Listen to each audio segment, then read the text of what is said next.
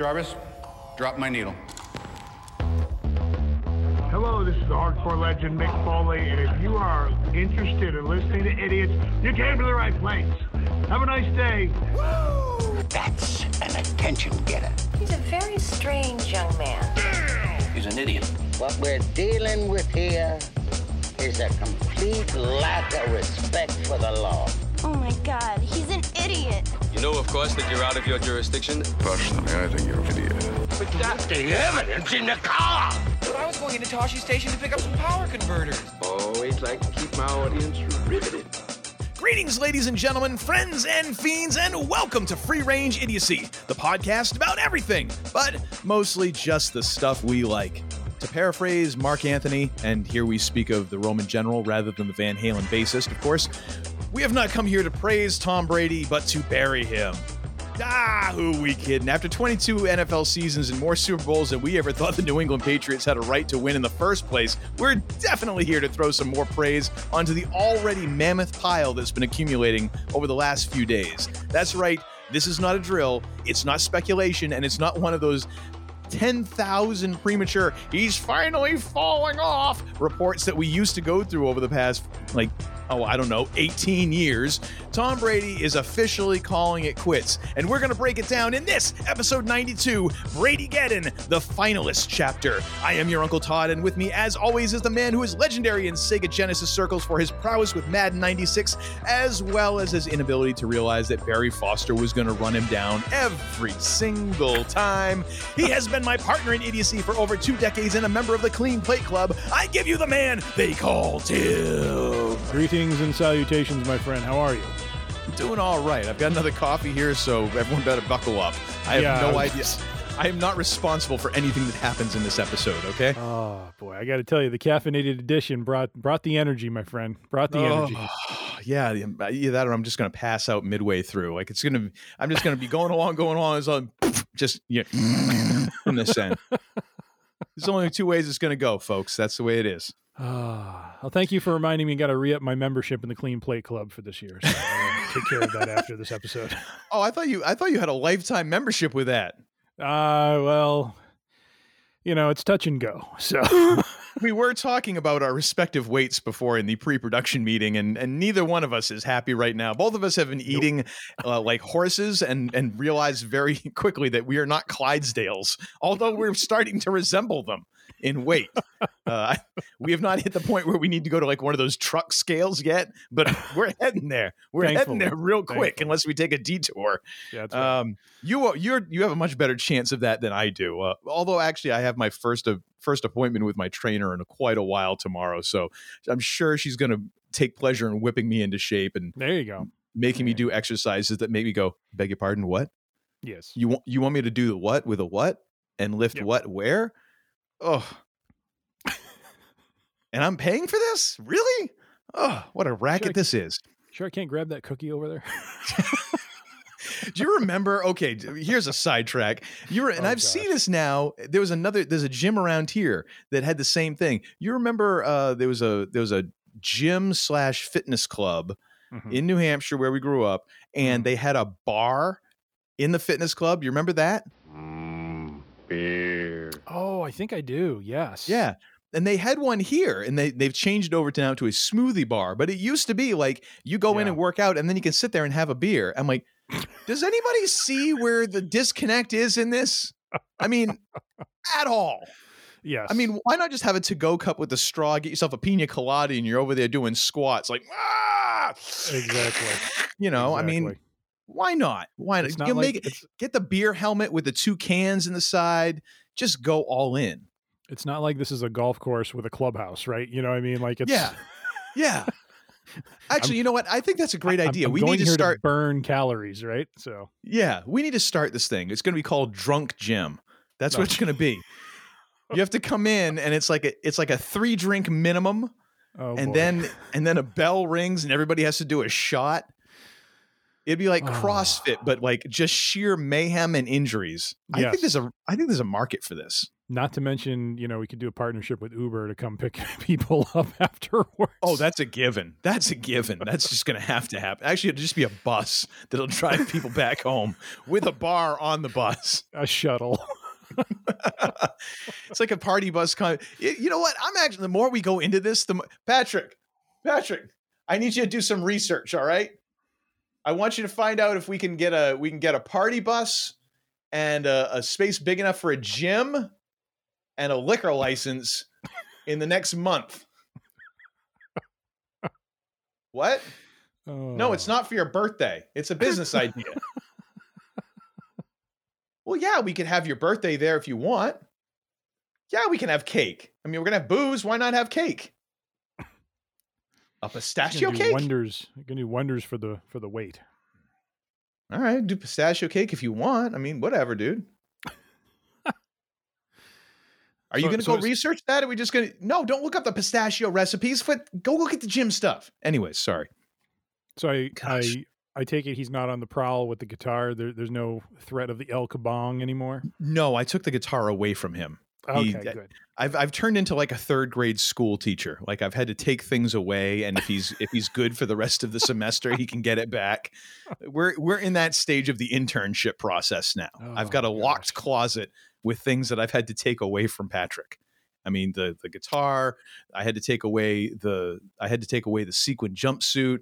Uh, there was a stapler that I had to take away. Don't ask. Mm. Don't ask. Not to mention the staple pullers. Oh, that having someone run around, you know, coming at you with it, coming after we just, no, no, so we don't have a stapler or a staple puller here anymore. All right. Yeah, it's been well, interesting. I'm glad to hear uh, things are a bit safer. Oh, I don't know about that. I mean, still, he, he's there. He's there in the office, so still something could happen. Oh, it's like oh. fire starter, dude. I mean, he, he can start a fire with like the power of his mind. We have matches or lighter around here, and yet stuff still is smoldering every so often. I don't know how it happens. Don't know how it happens. Good Although Lord. The one thing that I've learned is there. Is, someone posted that meme. Uh, it was either Twitter or Facebook or something. They're like, "Hey, anything can be a smoke machine if you operate it wrongly enough." Oh, jeez. I really think that's that's basically Patrick's method of operation for everything. All right. I yeah. See. I, see. I mean, I'll be surprised if his laptop makes it through this research project right now. Mm-hmm. We'll see. We'll see if I have to duck off and, and use the fire extinguisher that I keep next to me at all times. Oh, just just don't have them know. go to screen rant dot com or movieweb dot com or any of those where they fire up about twelve ads when you load a page, because that, that oh. that'll that'll deep six the laptop in no time. Oh, that's what I, that's what I have him do. That's what his laptop is for. So I don't oh, get any geez. of that crap on my computer. That's what his he, he's he's operating at dial-up oh. speeds right now. Anyways, before we behind the curtain, yeah, it ain't pretty, but you know it seems to work. Right. Uh, before we get into our main topic, of course, we have we uh, once again have our little tidbit buffet, if you will, of mm-hmm. of geekery and other things, uh, which, which we call the Week in Geek. However, before we get to that, we once again, we have another sponsor. Ah, and who might that be? This episode's Week in Geek is sponsored by whatever the hell this crap is in my driveway from the storm that took place on my birthday. This demon combination of sleet, rain, snow, and apparently quick-setting concrete will probably show up in the fossil record for a million years from now because it doesn't appear to be going anywhere, and it also makes life that much more miserable, which is saying something when you consider that most Americans already think Maine is a lesser-known province of Canada, so we really didn't need the help. Thanks, Mother Nature. What the hell did we ever do to you? Besides global warming and styrofoam and plastic. And, well, never mind. Here's the Week in Geek. The Week in Geek. Feels so funky. Well, thank you for that auspicious introduction. Just like to keep it light and fun here. Light and uh. fun, you know? Well, speaking of light and fun, uh, but before we get into our our uh, tri- our, our traditional trivia uh, oh, to, God, to start yes. things off here and anything raise to delay Uncle Todd's that, blood yes, pressure, please. Uh, oh. Let's let's take a step back and and and take a moment uh, to acknowledge and celebrate uh, Uncle Todd's uh, birthday this past Friday. Oh uh, yes, thank you. And uh, so happy birthday, sir. And and I think you got a uh, special message from uh, a member of the uh, B S G crew, if I uh, am not mistake. I did. Uh, so it was very nice. It's always nice. You know, the one positive thing about technology today, or one of the positive things, because I'm not going to try and act like I'm some sort of Quaker hanging out, you know, in the field ranting about, you know, the evils of the typewriter or something. Um, actually, do they even care about type? I, anyways, uh, so, you know, is that you, you can get these, these messages on social media about, hey, happy birthday, and people text you and all that. And so I woke up to a couple texts, which was nice. You know, happy birthday, this and that. Hi, my name is Miranda, and if you need a bed part, who the hell are you? You know, so then I see one from Cameo. And like I said, I'm starting to get all these weird text messages anyways. Like now, now text spam is a thing. And I, mm-hmm. everyone else was getting it way before I did, because I never yep. texted that much. But now that I've picked up steam in my texting, I think that, you know, the, the, the spam gods, I've angered them. So now I'm starting to get these every so often of the weird, you know, like half written, written in Russian sort of, you know, do you like me? And this, I'm like, oh my gosh, this, hey, buy this thing, sunglasses, like crap, delete, delete, delete. So I see this one from Cameo, and I'm like, and it's like, Tim, got you a thing from Cameo. I'm like, this could be the risky click of the day. I better check with Tim to see if he actually did send me something, because it's very uh-huh. thoughtful. And I'm like, you're a very thoughtful guy. So I'm, I'm thinking there's a good possibility that this mm. is legit. Mm-hmm. But I wanted to be sure, because yes. I didn't want to all of a sudden have my bank account drained by like eleven a.m. on my birthday. And in fact, it was. And I got a very pleasant uh, message from the chief, which was awesome. It was, I mean, it was great. It was absolutely great. Aaron Douglas, you know, one of my favorite parts of B S G, because as we talked about in our pre-production meeting, the guy who kind of started off as a as a somewhat minor character. You know, I mean, sure, he had the whole thing with Sharon and, and all that, but but then wound up becoming a much bigger part of the overall overarching story and all that. And a guy who who really seems to just be like, he seems fine with just being known as Chief until yeah. like the end of his days. Like he's he's cool with that. Like, OK, if you want to call me Chief, whatever, I'm happy to be I'm happy to be the Chief. Uh, and it was a very pleasant message and, and uh, you know, very conversational and fun and. And all that. So it was, uh, it was very pleasant. So a very, very, very hearty thank you, sir. Uh, it oh, definitely was a, a spirit lifter as I was looking at all of the muck that was accumulating outside of my house.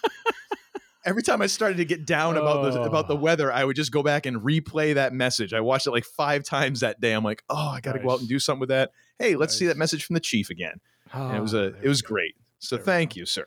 Oh, you're welcome. And, and and and also need to throw in there, too, a a, a thank you to, to, to Mister Aaron Douglas. And uh, I, I appreciated when, when I filled out the description, as I said to Uncle Todd, I, I mentioned if he could, you know, relay some fun memories, some some uh, uh, just stories from the show, and bonus points if he can include something about James Callis, because we are, if nothing else, uh, big Baltar fans, uh, as as you probably guessed from our, our past reviews of episodes and, and seasons and so forth. No more Mister Nice Guys! And uh, little did I know he would anchor onto that and, and throw us a trifecta of, of James Callis stories. Uh, oh, all, and just started all... off the entire thing with like oh, yeah. the, the Baltar action figure. I didn't even know they made B S G action figures, and now I need these in my, in my life. Well, that's that's the Tyrell action figure, but he was oh, pretending it is? to be Baltar. Oh, okay, because I didn't get a good look at it, because he was kind of waving it around, and I'm looking yeah, at it on my yeah. phone, so I yeah. couldn't really tell. But yeah, he did. He was doing his his uh, his James Callis Baltar impression, which was great.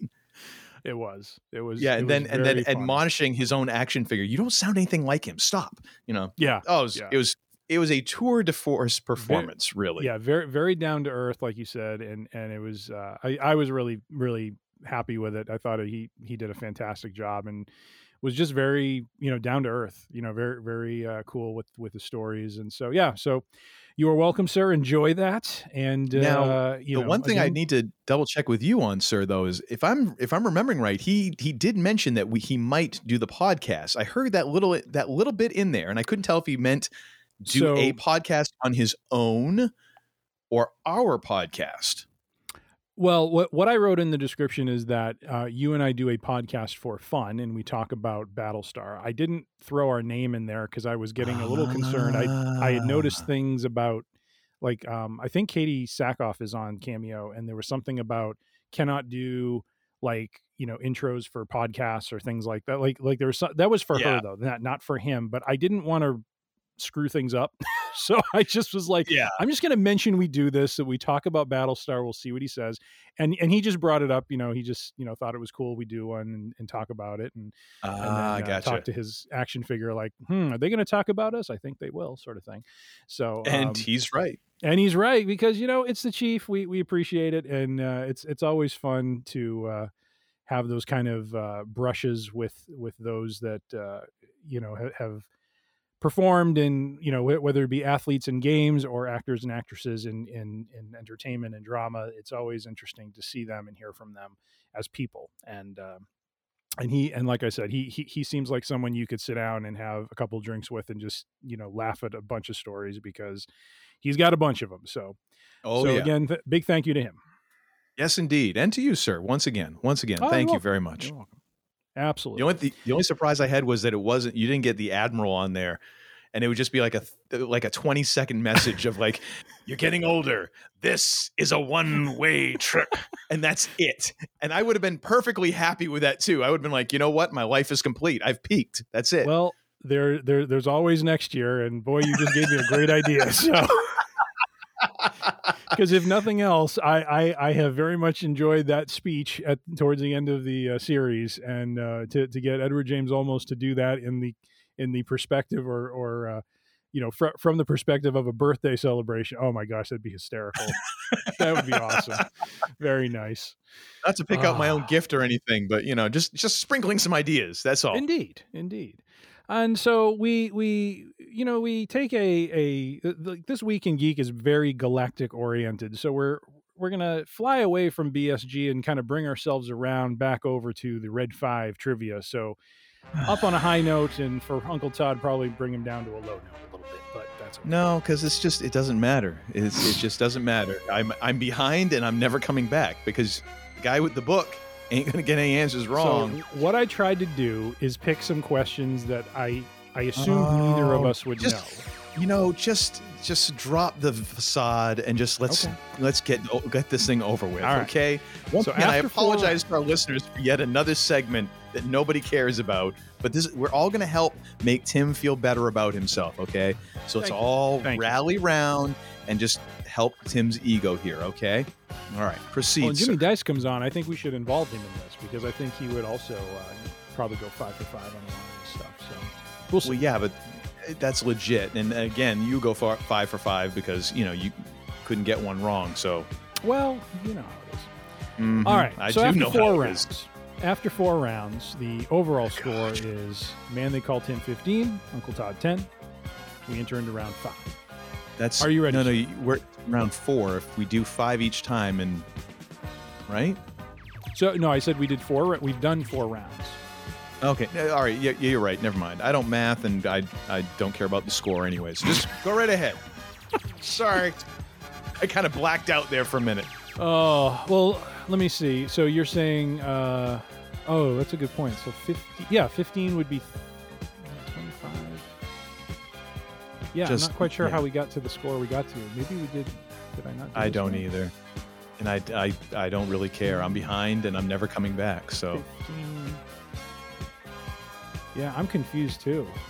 I am the I am the Brooklyn Brawler to your Hulk Hogan right now. All right. Now, well, so anyways, let, let's just get going. I'll have to go back and, and find out how, how we have more points than questions, because I'm not doing any sort of weird math with this. It's one point for a right answer and zero for a wrong. So, anyways. Well, um, it's that it's that Chicago voter math that's really kind of messing you up. Well, that's that that might be. All right, so round five. Uh, here we go. Question number one. According to legend, who could use the dark side of the Force to create life? A. Darth Sidious. B. Darth Bane. C. Darth Plagueis. Or D. Darth Maul. B. Uh, Dark Plague. Uh, Darth Plagueis. Letter C. All right. That is what I put as well, and that is the correct answer. Oh, imagine well that. Well done. All right. Who, question number two, who, along with Tarful, escorted Yoda to an escape pod after the battle on Kashyyyk? A, Chewbacca. B, Salperin. C, Maru Maru. Or D, Lachichuk. I love these names. I, I hate you so much. Um, Chewbacca. Chewbacca. Okay. Uh, that is what I answered as well, and that is correct. Hmm. That is in uh, Revenge of the Sith, when Yoda is on Kashyyyk and the Imperials are overrunning. Question number three. Mm-hmm. Now, this is one I picked that I had literally no idea and just guessed on because I honestly had no idea. So question number three. Who carries a Relby K twenty-three blaster pistol? What the crap is this? We're on equal footing here, my friend. A, rebel soldiers. B, Bespin security guards. C, snow troopers. Or D, Imperial officers. Who carries a Relby K twenty-three blaster pistol? I ought to punch you right in the mouth. And I'll tell you what I put for my my my guess was uh, Bespin security guards. And wh- where's Bespin? Like, wh- what is that? Oh, uh, Cloud City. Okay. Lando. And, and how would we know this? Uh, well, if you'd like a little hint, I mean, if you think about when you see rebel soldiers or Imperial officers, uh, what are they typically carrying? Are they carrying a rifle or a pistol? Most often a rifle. So, so by that process means of elimination, it's either the Bespin dudes or what was the other option? Uh, snow troopers. I'm gonna guess the Bespins then, because they the only other one, the only one I really remember having a having a pistol is the the biker, the bike troopers, right? Yes, correct. Correct. So yeah, let's go with the the Bespin dudes. All right, Lando's, so you're gonna go with what I folks. guessed and. Believe it or not, we got it correct. Process of elimination worked. Look at you. Look at you. You're, you're so, just, you're giving me a, like a, a sympathy hit this time. I wouldn't call it sympathy. I would call it more, you know, fairness. Why start now? Uh, question number four. What did the Rebel Alliance use on Hoth to allow its transports to get past the Imperial blockade? A, cloaking devices. B, a plasma cannon. C, an ion cannon. Or D, a planetary turbolaser.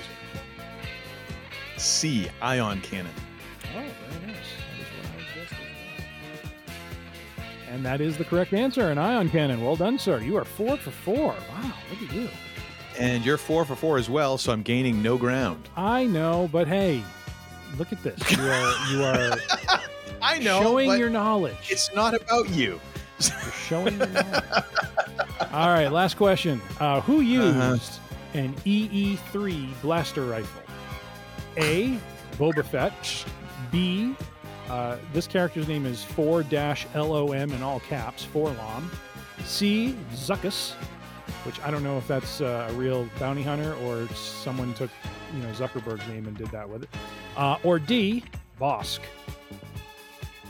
Who I'm gonna used go an E E three blaster rifle? Boba Fett. That's the only one I. Uh, it's the only one, name I recognize. That is what I went with as well, and believe it or not, that is the correct answer. So, congratulations, sir! You went five for five on this week's Red Five. Yay! Yay! Well done! Well done.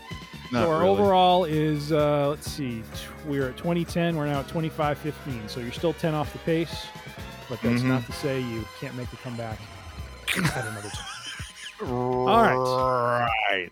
Against the guy who's got the book with all the answers. Oh, yet again.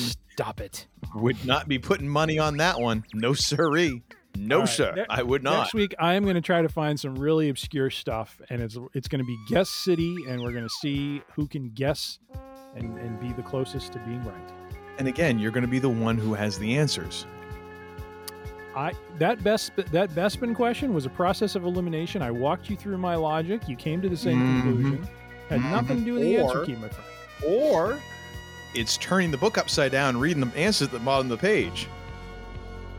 I did that One after I put my answer down. I did that Who after knows? I put my answer down. So. Okay. All right. Mm-hmm. Well, we uh, we'll move on from the Red Five, and now we got to talk. Oh boy.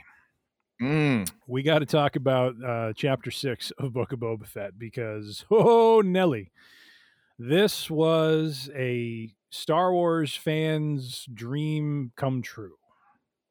Not well, really. There's a there's a lot of people who are still managing to uh, to rain on their own parades, but I'll yeah. hang on to that for a little bit. But yeah, well, this uh, I, this one kind of blows out of the water. Like any of those, like, hey, do you think this person will make it? Will show up? It's like the answer to that question is, yup, everybody's showing up. Yeah. Everybody is showing up. Hey, who who is it that that person who was an extra? I would have. I you know what? It wouldn't surprise me if they said, "Oh yeah," and Wicket was in the background of when the little spider things are roaming around.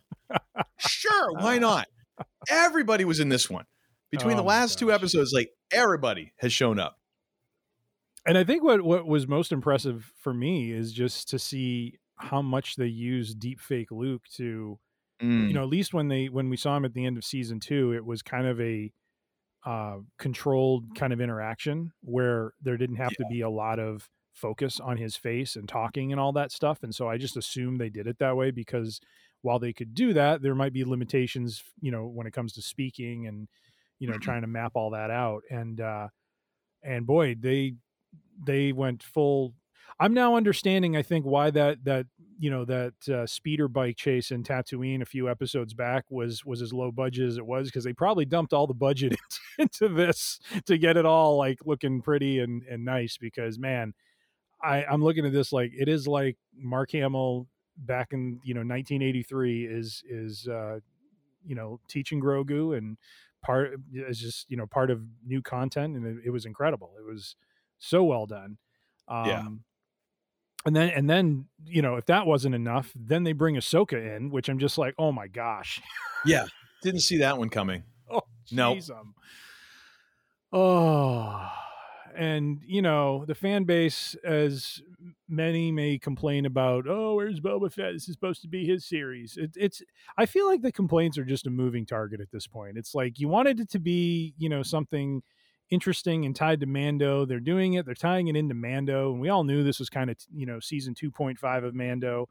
And, and so now they're doing it, and there's complaints about that. And now it's like, we want more Boba Fett. And this isn't, uh, the best one I, I I've read is that all of this is, these last two episodes are a reaction by the directors and, and crew for all yeah. the complaining that's gone early on. And I'm like, do you think they're filming these in real time? Yes, it's like, they that do. Makes absolutely no sense at all that yeah, they're reacting because, to this. So yeah, it's just because people don't understand how T V and movies actually work. You know, you don't yeah. you don't sit there and yeah. shoot everything. I mean, well, some directors do. Some directors mm-hmm. shoot everything, and then yeah. they have tons of stuff to go back through and edit and and choose from and all that. Stanley Kubrick uh, apparently was infamous for that. He would he would shoot mm. like hundreds of takes of one scene, to the point where he would, like in The Shining, apparently, like he was legit driving the actors crazy because he would keep shooting the same scene over and over and yeah. over and over yeah. again, like legit making them go nuts. Then there's people like uh, like Robert Rodriguez, which is why I don't think that you're seeing what these people think they're seeing. Robert Rodriguez famously, in his first feature film, El Mariachi, basically shot no more than he absolutely had to, and kind of carried that through in his other movies, even when he started shooting digitally, he because he couldn't afford the film. Like he was he yeah. was shooting only yeah. what was absolutely necessary, and kind of editing in his head as he went along, like, okay, I don't need any more of that, let's move on. Yeah. Which yeah. is not something that I think has completely gone away with him. I think he still does that, even though he's not doing it. He's obvi- I don't think he's doing this series the way that he's done everything else, which is one of the reasons why I'm a little, it's tough for me to to look at it as a Robert Rodriguez thing, mm. because it's obvious that he's not the primary camera operator, which has always been his thing. Like mm. him writing, shooting, editing, directing, the whole deal. Um, yeah. But like this idea of like, oh no, they're doing, they're changing stuff around. Like, dude, this was, this stuff was locked in a long time ago. They're not yeah. going back and trying to edit this week to week. Yeah. Like, are you are you nuts? Like, this is a large production. There are yeah. so many moving pieces in this. You can't just go back and go, oh yeah, just edit that file. Like, no, it's it's not like that. Yeah. Like, that's not how these things work. There's millions of dollars involved in this. Yeah. Oh my gosh. Yeah. And people and the and the and the whole like, oh, the two bo- best episodes of Book of Boba Fett are the ones without Boba. It's like, you know what? Just shut up. Oh yeah. my gosh. Did, did anybody really think, I mean, I, I mean, maybe I was completely in a cocoon or under a rock or something, but when they announced Book of Boba Fett at the end of Mando season two, did anybody else know this was coming? Right. Was, was I just the only person who didn't know and everyone else was like, well, of course they're doing it. No, yeah. you didn't even know this was coming. This is like right. the nicest little surprise, like bonus you're going to get. And you're going to sit there and complain. Yep. Shut up. Enjoy it. Yep. Oh my gosh. Oh yeah. Again, like you cannot please some of these people. You cannot please them. Nope. It's so frustrating because it's like, just in, can't, can't you, who hurt you? Who hurt you? Show me on the droid. Where did they hurt you? Like what, oh, what, gosh. what, what is so wrong in your life that you can't have like just more stuff that you loved as a kid and just kind of turn off that critical part of your brain and right. stop analyzing it. Like it's like, I don't know what, just enjoy. Nope. Yep. I've got to sit there and go on the internet and shut up. Yeah. Anyways, that's my thought on it. Fascinated Uncle Chad. Um, I've just had enough of this, of this stuff. It's like, I complain about things too, but at a certain point, like you have to enjoy some of this stuff for what it is. Yeah. And we didn't even know we were getting a Boba Fett series. So yeah, if, if it ends up being like fifty percent Boba Fett and fifty percent Mando, that's still a lot more Boba Fett than you ever thought you were going to get. Mm-hmm, mm-hmm. Shut your yap and enjoy it. And you know yeah. what? If if Mando is a big part of Boba's story, okay, what's the problem with that? Mm-hmm. I don't get it. Like, it's not like you're being forced to watch like X-Men three right. over and over and over again. Or I yeah. mean, come on, just enjoy it. Ugh. Yeah, it's it's. Uh... Yeah, it's it's very interesting, and and you know the, the other part of this too is you know just waiting until the the the entirety of this is over to just kind of look back across it all and and and kind of make a more informed critique of it rather than just doing it you know one episode at a time and and and so forth. I mean th- you know this this one starts off kind of where we left off. Mando's going to see uh, Grogu, and uh, and and he arrives. Um, now I, I don't know if where they're at is is I, I don't think it's Octo, the the planet from the uh, you know from from Rise of Skywalker and, and that trilogy, but um, and, and well, I'm not entirely sure. I'm not entirely sure. I kind of think it is, dude. I mean, because they showed. I saw a video where they sh- where they showed like the Jedi Temple burning when Kylo Ren, mm-hmm. you know, uh, that like part from. Uh, wasn't Rise of Skywalker. It was uh, The Last Jedi or whatever, yeah, this, yeah. this middle episode eight. They showed like back to back those two scenes. It looks like they went to a lot of trouble to make that building exactly the same on an exact same hill and to like to show the exact same like framing of the shot and everything that you would see in that movie. Like it seems like they went to a lot of trouble to double that. So I kind of feel, even though they haven't ID'd it yet, like I think that's the planet, dude.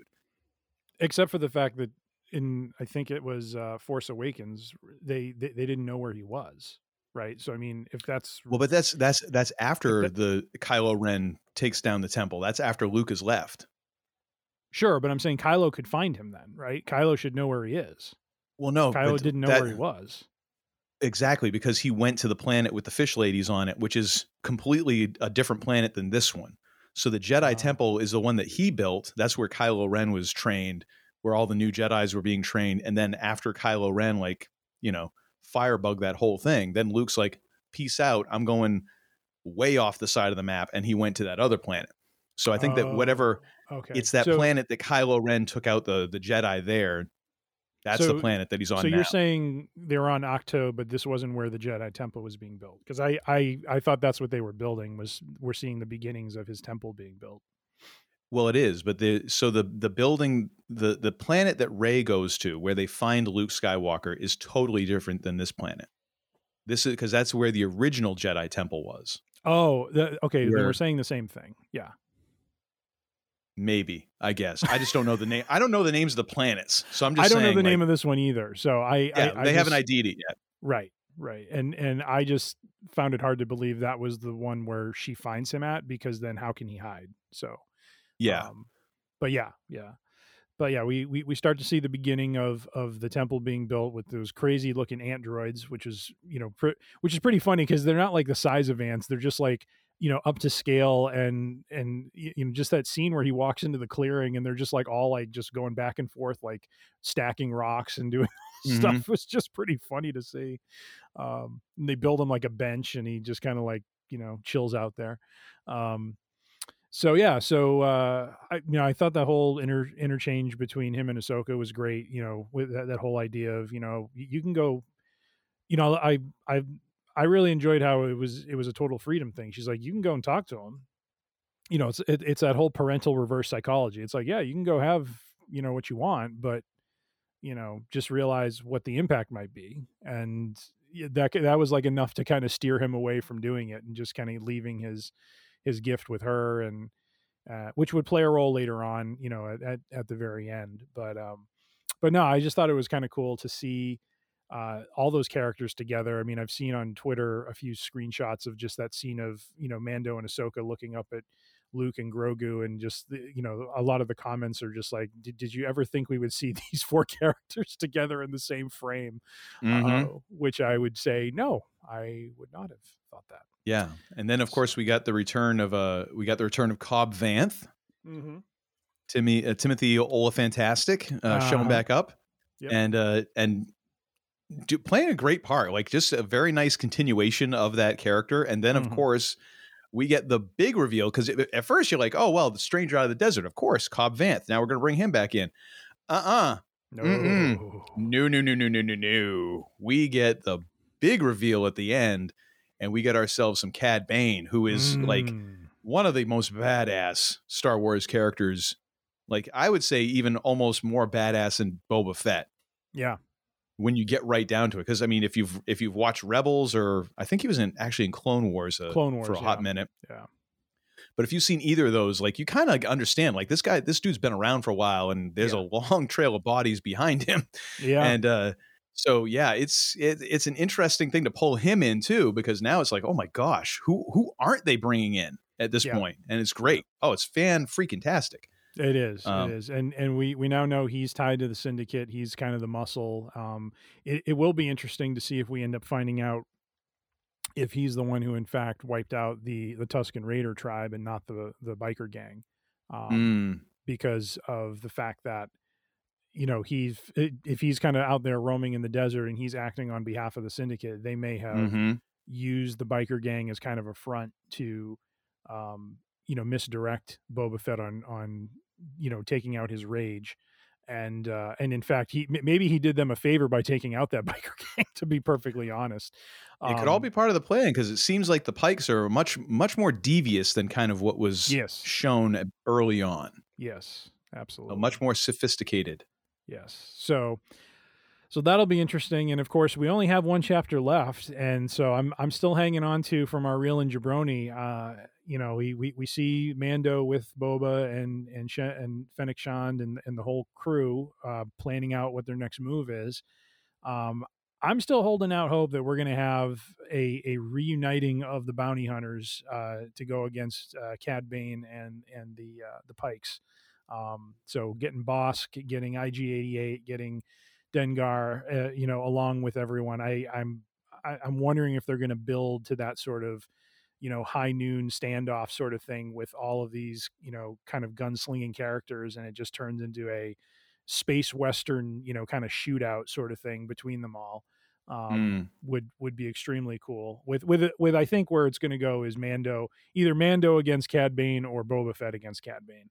Um, you know, to, to, you know, kind of have that one-on-one sort of uh, duel, but, uh, but yeah, I, I just an amazing episode. Uh, it was really cool to see the whole training of Grogu and, you know, some, some, you know, some callbacks to past, you know, uh, characteristics of him with, you know, when he's seeing the frogs and trying to use the Force to bring mm-hmm. the frogs to his mouth, and Luke showing him, you know, basically Luke kind of being Yoda to, to him in the same way, you know, Yoda was to Luke, and, you know, taking things like that and showing him what could be with, with, you know, proper application of his skills in the Force and, and mm-hmm. all of that was just really, really interesting. And so, uh, So no, I, I just, uh, you know, the last two episodes along with the whole series has just been been top to bottom fantastic, and uh, very excited to see what it, you know lies ahead for us in the final chapter.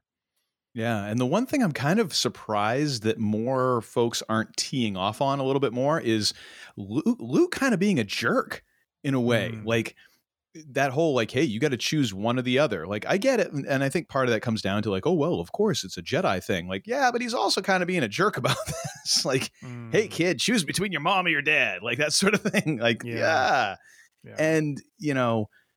How is Grogu going to fit back into this? Because obviously, you know, that little that little dome there in the back of the Naboo st- uh, starfighter mm-hmm. is the perfect uh, is the perfect Grogu seat, and it's been in frame every time they show it. It's prominently featured, yes. and yes. it's just how is he going to show up in the end of this? Because as yeah. we've seen, you know, he he kind of will come out of nowhere and do some really crazy stuff. Like we saw it with that rhino kind of thing in the in the mm-hmm. first.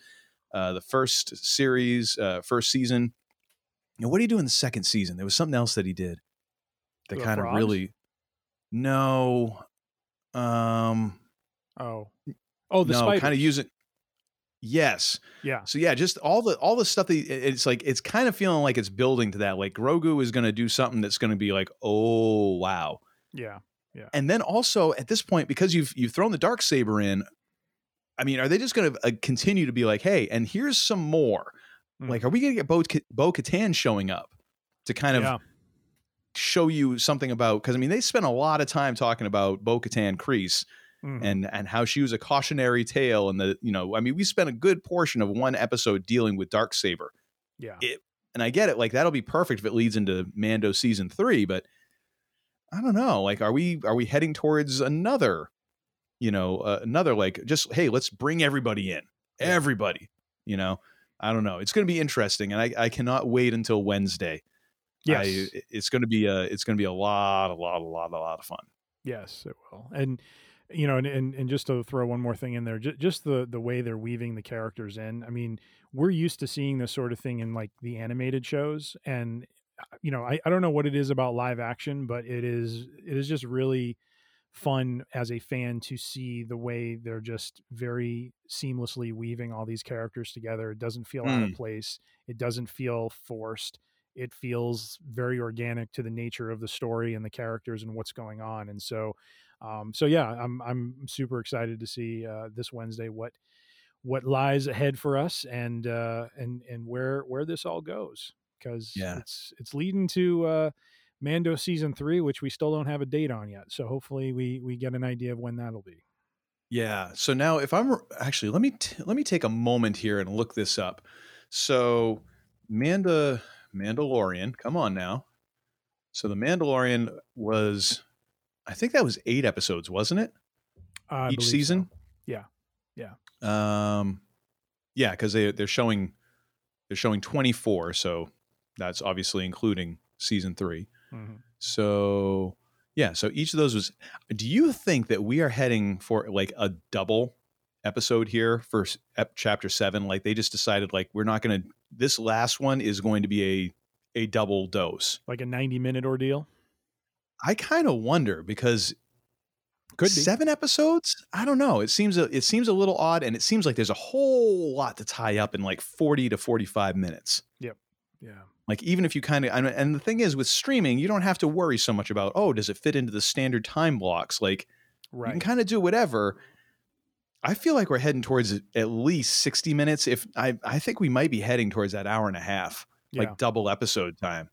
I don't know. I'm, yeah. I'm hoping, but that's just Could mostly because I just want me some more. I want all of it. I want I mean, all there, of it. There, there's a lot to wrap up. You know, I mean, there's mm-hmm. there, there's a fair amount to wrap up with this. Uh, it's not, I, I mean, you know, we talked about the the eventual, you know, Pikes versus Fett's family sort of face off, but there's a lot of other stuff getting woven in there as well. And, you know, I don't think it's a mistake they spent as much time with Grogu as they did and Luke.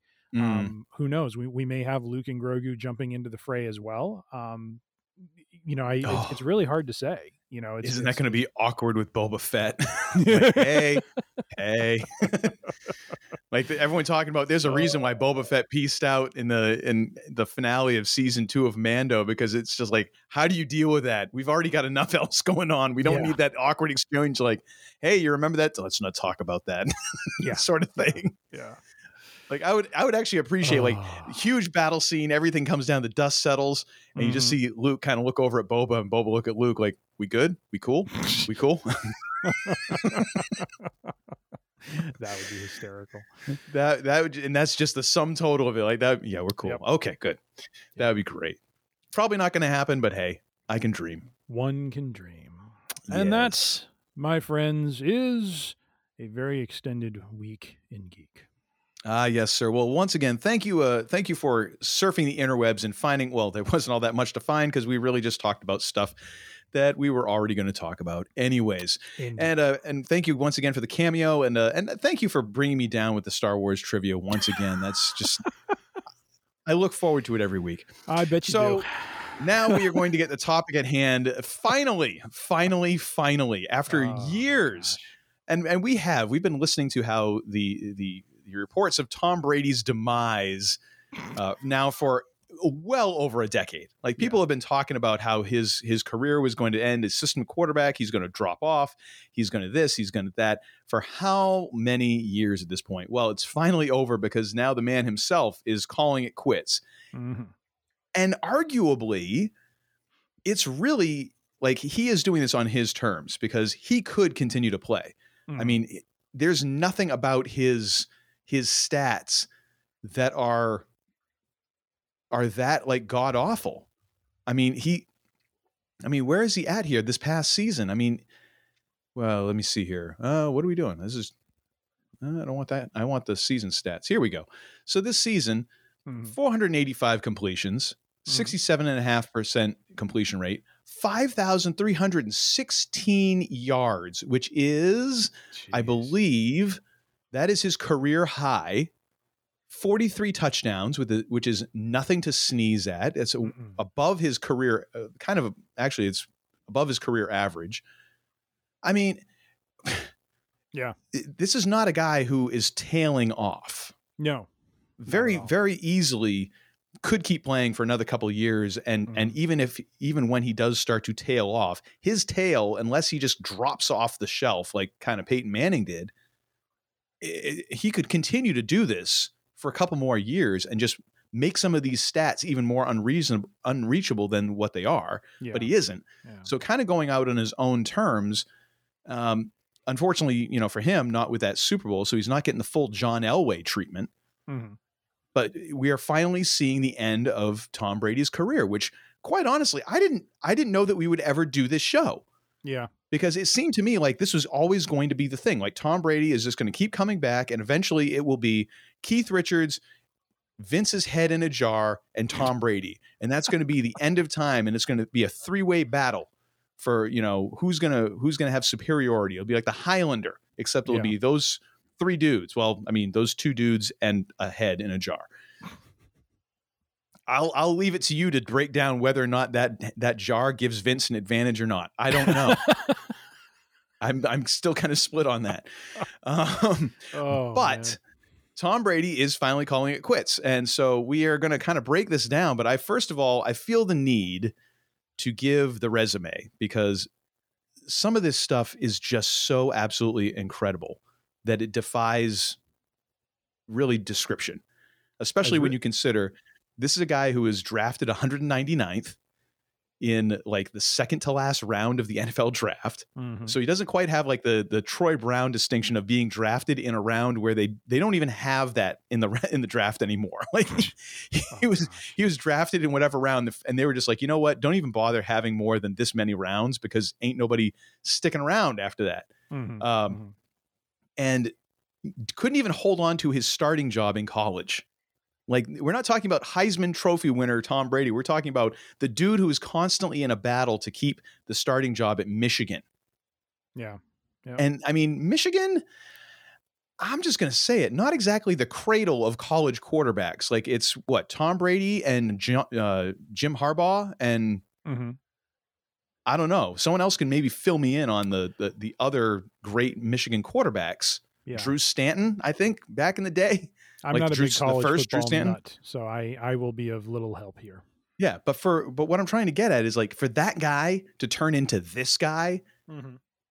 nobody had money on this. Like even Bill Belichick has gone back and said, like, if we knew, because people would always, oh, well, what a great pick you made in this night. And even Bill Belichick in kind of a rare moment of uh, kind of clarity or in, in uh, candor is like, hey, if we knew he was that good and waited that long to draft him, we should all be fired.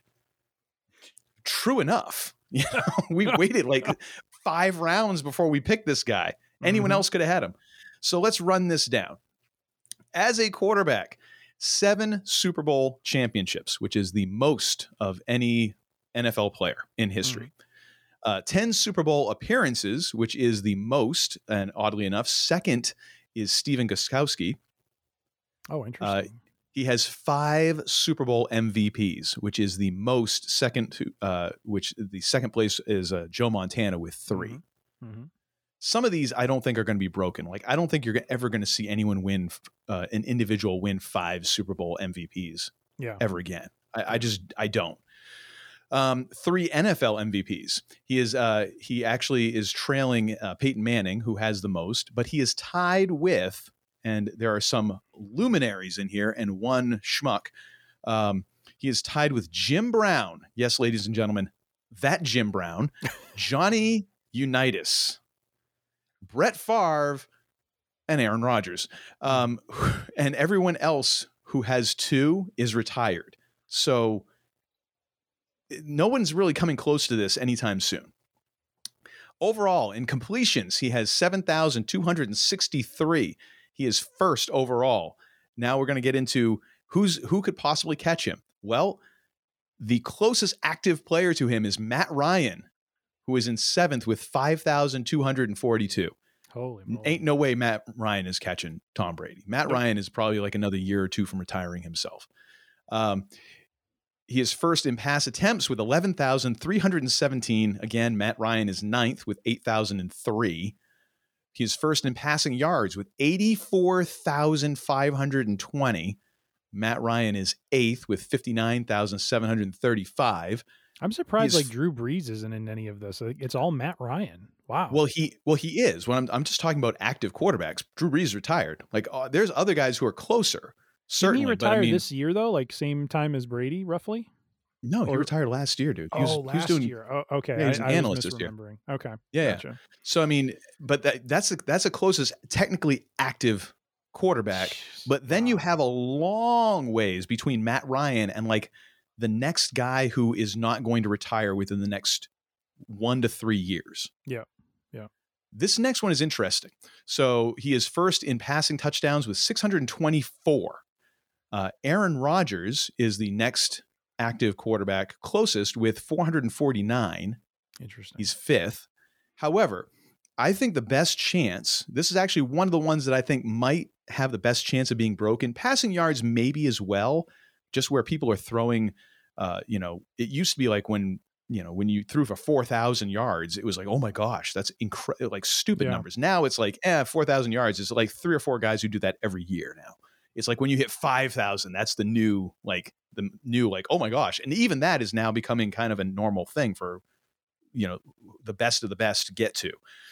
So the touchdowns though, with the ball in the air so many times, I think it's interesting. So Patrick Mahomes, just to give you an idea of, of like one of the young quarterbacks who could stick around and possibly be like in contention to break some of these records. Patrick Mahomes would have to play sixteen seasons and he'd have to average thirty-eight touchdowns per year to tie Tom Brady. Interesting. sixteen years, dude. And right now he's averaging thirty-eight touchdowns per year in his career. So, I mean, if he stays on that pace, mm-hmm. he could tie in another twelve years. Wow.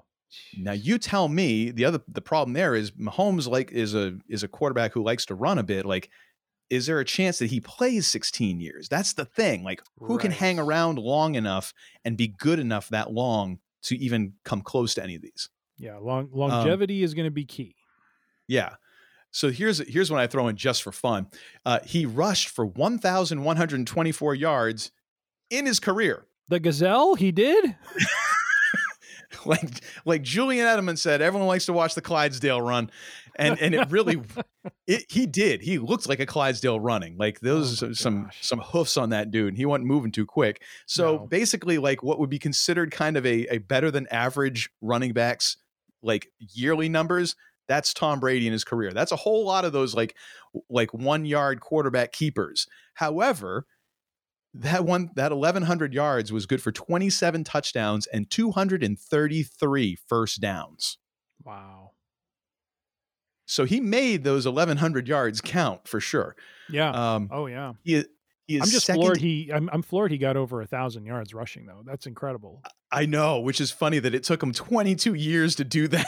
yeah. Yeah. Well, I, I, I guess think that makes sense because I, like- cause I was going to say his rushing, you know, has to average somewhere between one and three yards. You know, it's not like he's going for twelve or fifteen constantly. Right. So, well, yeah. And it might be even be less because when you, when you factor in, um, like if you go for overall offensive numbers, mm. you take away all the all the yardage he lost uh, in sacks mm. and, be, yeah. and tackles behind the line of scrimmage.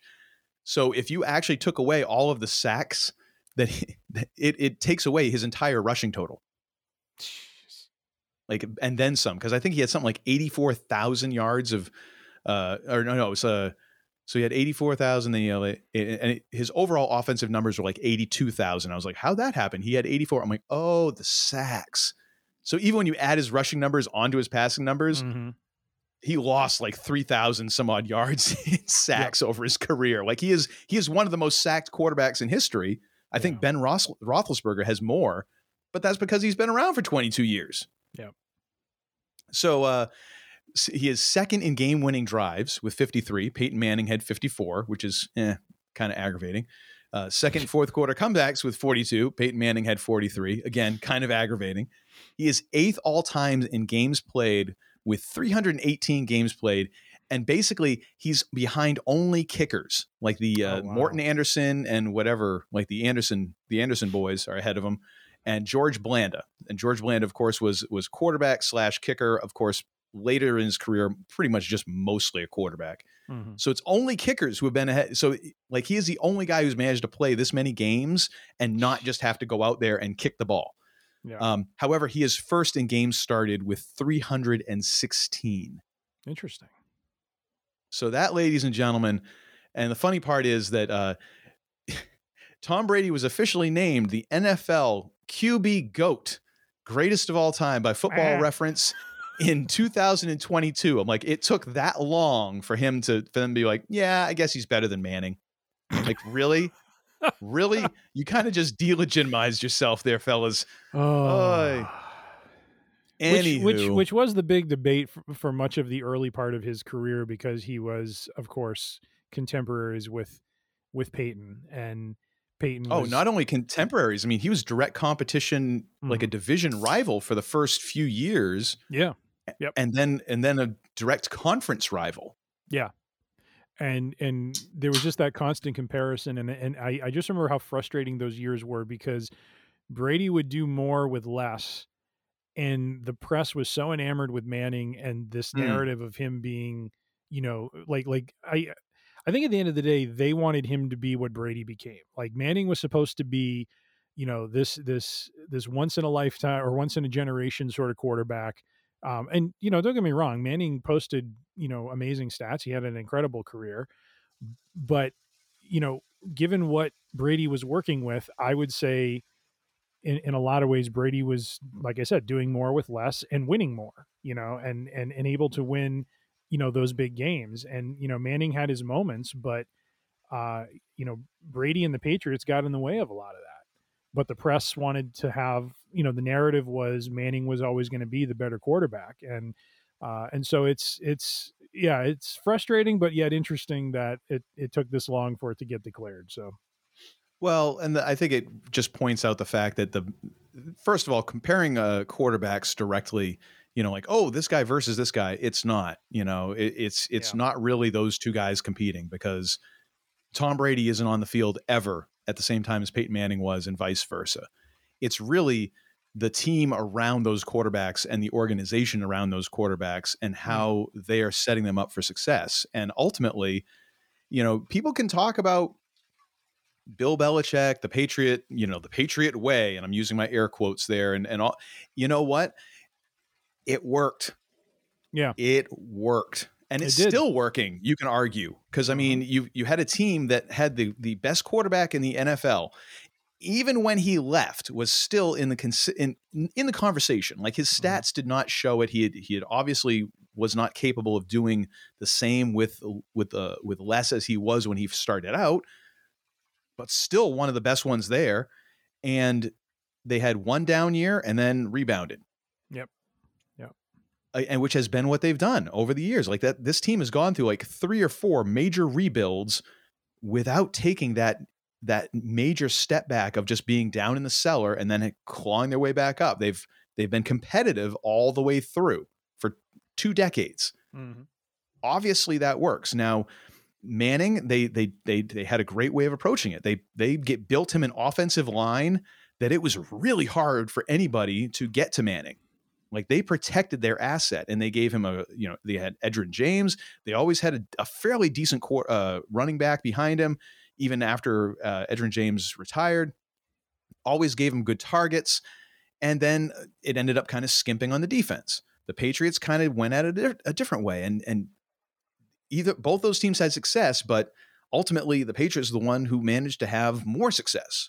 And it's really about those methods of building a team and maintaining a franchise. And, you know, it, between, between their prep and just the way that the cookie crumbles, some luck, whatever you want to call it, one came out on top.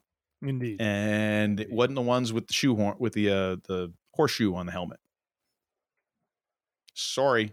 Yep. Sorry, not sorry. No participation banner at, at, at Gillette.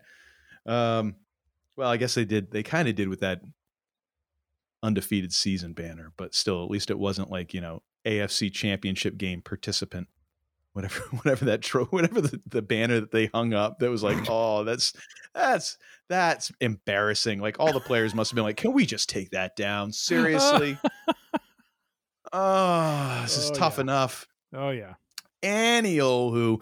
Oh. So we're going to go through uh, and kind of give our top five uh, T B twelve moments and games here. And uh, I'll let you uh, start off. So starting with our, our five and heading up towards one, what have you got in the five spot, sir? Uh, well, before I jump into five, I just had uh, two special mentions that, that did not make it into the top five, but just wanted to to, to bring them up. Um, had to in some way, like like basically my top five are all Super Bowl matchups, but I had to at least mention the two thousand seven season um, mm. where where Tom Brady went full Tecmo Bowl with Randy Moss uh, against Miami uh, one week there and, and, and put up six T Ds in one game. Just, just incredible mm-hmm. between the two of them. Uh, and then I was reminded uh, as I was going through and kind of researching different games, um, the two thousand seven final regular season game against the Giants uh, where uh, both, both Brady and Moss uh, broke records for passing and receiving touchdowns and cemented the Patriots as the first undefeated regular season team since the seventy-two Dolphins. Uh, just, just a couple special mentions there from that season. Uh, although we very much remember how that, how that season ended up and we'll prefer yeah. not to discuss that. So, although you got to admit, I, you know, Eli Manning ought to be sending Tom Brady Christmas cards for the rest of eternity mm-hmm. because, and, and the fact is like one of those games I, and I can't remember which one, I think it was the two thousand seven Super Bowl, where Brady had that, I think he had the the safety early. Mm. Like there was definitely some plays that he made in those, but really both of those games, man, especially the two thousand seven one where Eli was totally in the grasp, should have been called down. Like in any other game, they blow the whistle to protect the quarterback. They don't. He slips out after being like in the grasp for a good five seconds, you know? Yeah. And then, you know, and then they also had, I think they had Ellis Hobbs on Plexico Burris, which I'm like, yeah, that's a good idea. Yeah, that's going to work out real well. What that was one of those.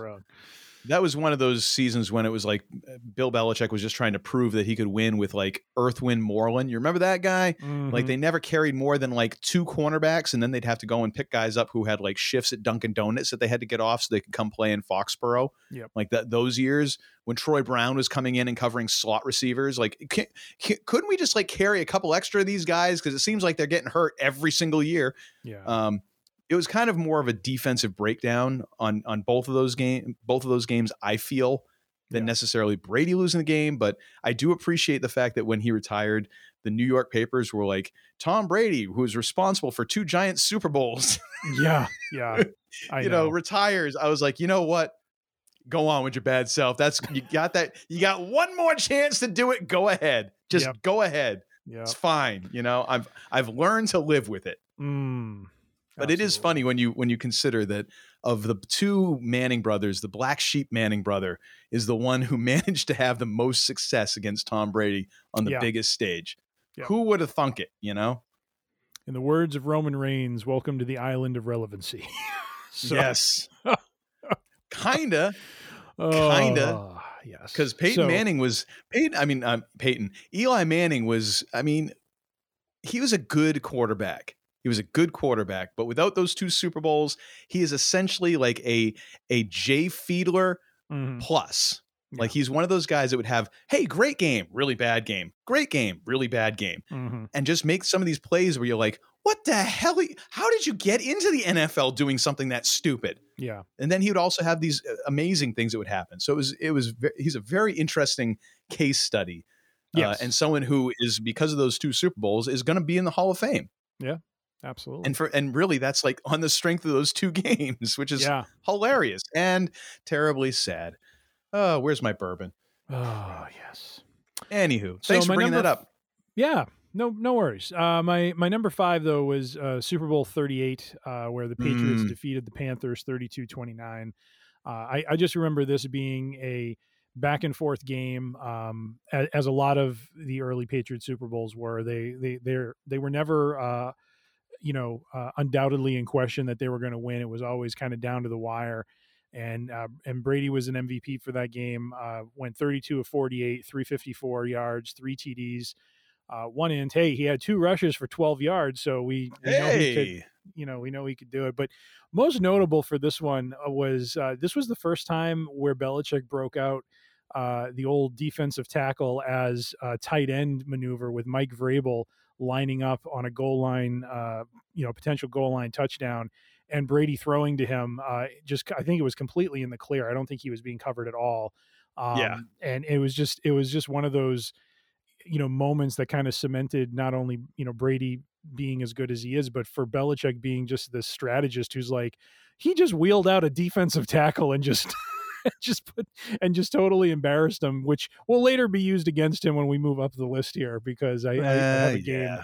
uh, where, where that gets whipped out and, and uh, used against them. But nonetheless, no, number five for me was, was Super Bowl thirty-eight. It was a close game, exciting game.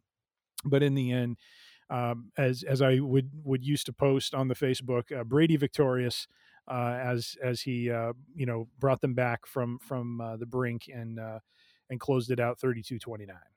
Yeah. And that was a, that was another game where I, what was the guy's receiver's name? Crap. But he was, he, he was also a receiver on the Rams the first year. And he, uh, was it Prohl? Might've been, I, I don't remember though. But if you remember the first, when, when they went to the Super Bowl against the Rams and they, mm-hmm. and the Rams were making their comeback, he was one of the guys who made, he made like this incredibly clutch play, like mm-hmm. catch and, and run to get a first down. And then he did it again with the Panthers. And I'm watching that game and I'm just like, no, not this freaking guy again. Yeah. Like, no, I don't need this in my life. And that was always a funny thing. Like we talked about this before, like we never really got like that Super Bowl where you like, you can kick back in the third quarter and just kind of enjoy the ride. Like that last oh, one yeah. against the Rams was about as close as you get. Yeah. But every other Super Bowl was just like, right down to the end, like I don't need this stress in my life. Like the Patriots Super Bowls probably took about five years off of my life in terms mm-hmm. of stress. Mm-hmm. I, I mean, I'm okay with that, but still, you know, oh yeah, yep. yeah. Good pick there. Good pick there. And what um, is your for me? I'm, I'm, I'm I'm going to go with Super Bowl fifty-five. You went, you went all Patriots. I'm actually going to throw in the the uh, the final Super Bowl of Brady's career. This was the uh, the Buccaneers thirty-one over the Chiefs nine. This is uh, his seventh win and one of his most efficient games ever. You know, three three touchdowns, mm. not a ton of yardage, but I think he was like twenty-one of twenty-nine passing. Just a very efficient game and just kind of taking care of business. Like there was no frills about it. And, you know, he, he just took care of business and got the, got the thing done. Yeah. And at the end of the day, to me, that is one of the things that I will remember for Brady. Like it wasn't necessarily the flashiness. Like he would have moments when, yeah, he could, he could bomb the ball. I mean, we saw it with Moss. Like everyone talked about, oh, he's a system quarterback, just throws those screens and this and that. He's like, oh yeah, give me someone who I can just huck it up there and he can run under it like a gazelle. Yeah. And I can do that too. Yeah. And, you know, it, it's, you know, he would just get the job done. Yeah. That's like, that's just how his entire career was. And I think that's part of the reason for success. It was just, it could be very businesslike and methodical. Um, just get the job done, however you have to do it.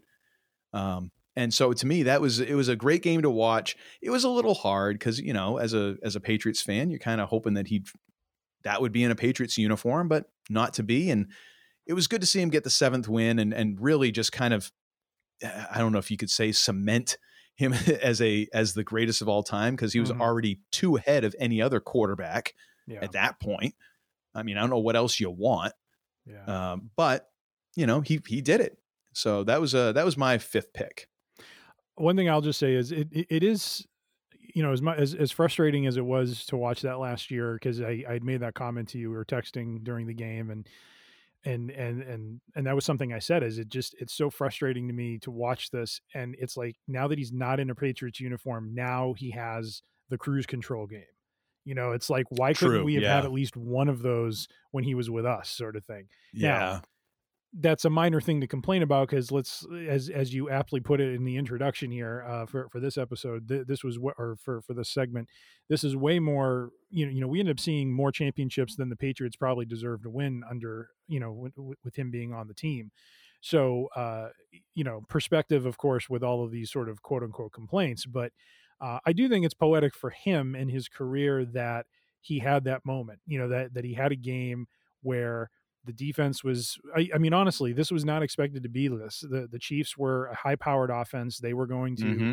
you know, put up points and it was going to, it was more of a question of could Tampa Bay keep up and could Brady, you know, you know, manhandle on, on offense, at least, you know, the, the, the, uh, the Chiefs defense and, and, and, you know, keep pace with Patrick Mahomes. Well, it went in a very different direction. Mahomes was the one who was trying to keep pace. And when that game got more and more out of reach, it, you know, he got more and more reckless. And so, um, I mean, it was an amazing game and he, he played his heart out, but it was one of those things where, you know, I, I just think Tampa Bay's defense was that much better. And mm-hmm. it was just for his career. And, and if, you know, since this is going to be his last Super Bowl victory, it was fitting that it be something that of, of a cruise control game for him where, you know, he and the team worked hard, put up the, the numbers, put up the score.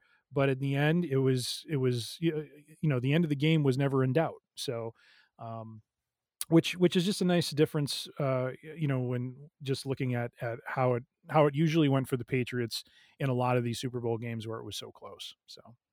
Yes. Yep. Agreed. So what do you got for uh, your number four? Number four, uh, I kind of call this the uh, since since our last episode was uh, a bit of a Rocky themed episode. This is kind of the Rocky two Creed versus Balboa uh, matchup of uh, Super Bowl. I believe it's fifty-two, if I'm reading my Roman numerals correctly.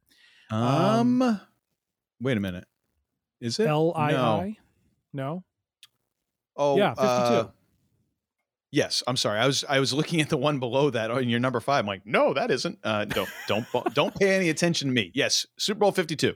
fifty-two. This is a loss for the Patriots, so this is not a victory for them. But oh yeah, this but I'm putting too. this one down because I just remember, you know, as much as the Panthers game was a back and forth game, this was uh, the personification, if you will, of two heavyweight uh, fighters just beating on each other constantly throughout the game. I mean, it was a tit for tat. Patriots would mm. score. Philadelphia would score. It was back and forth constantly.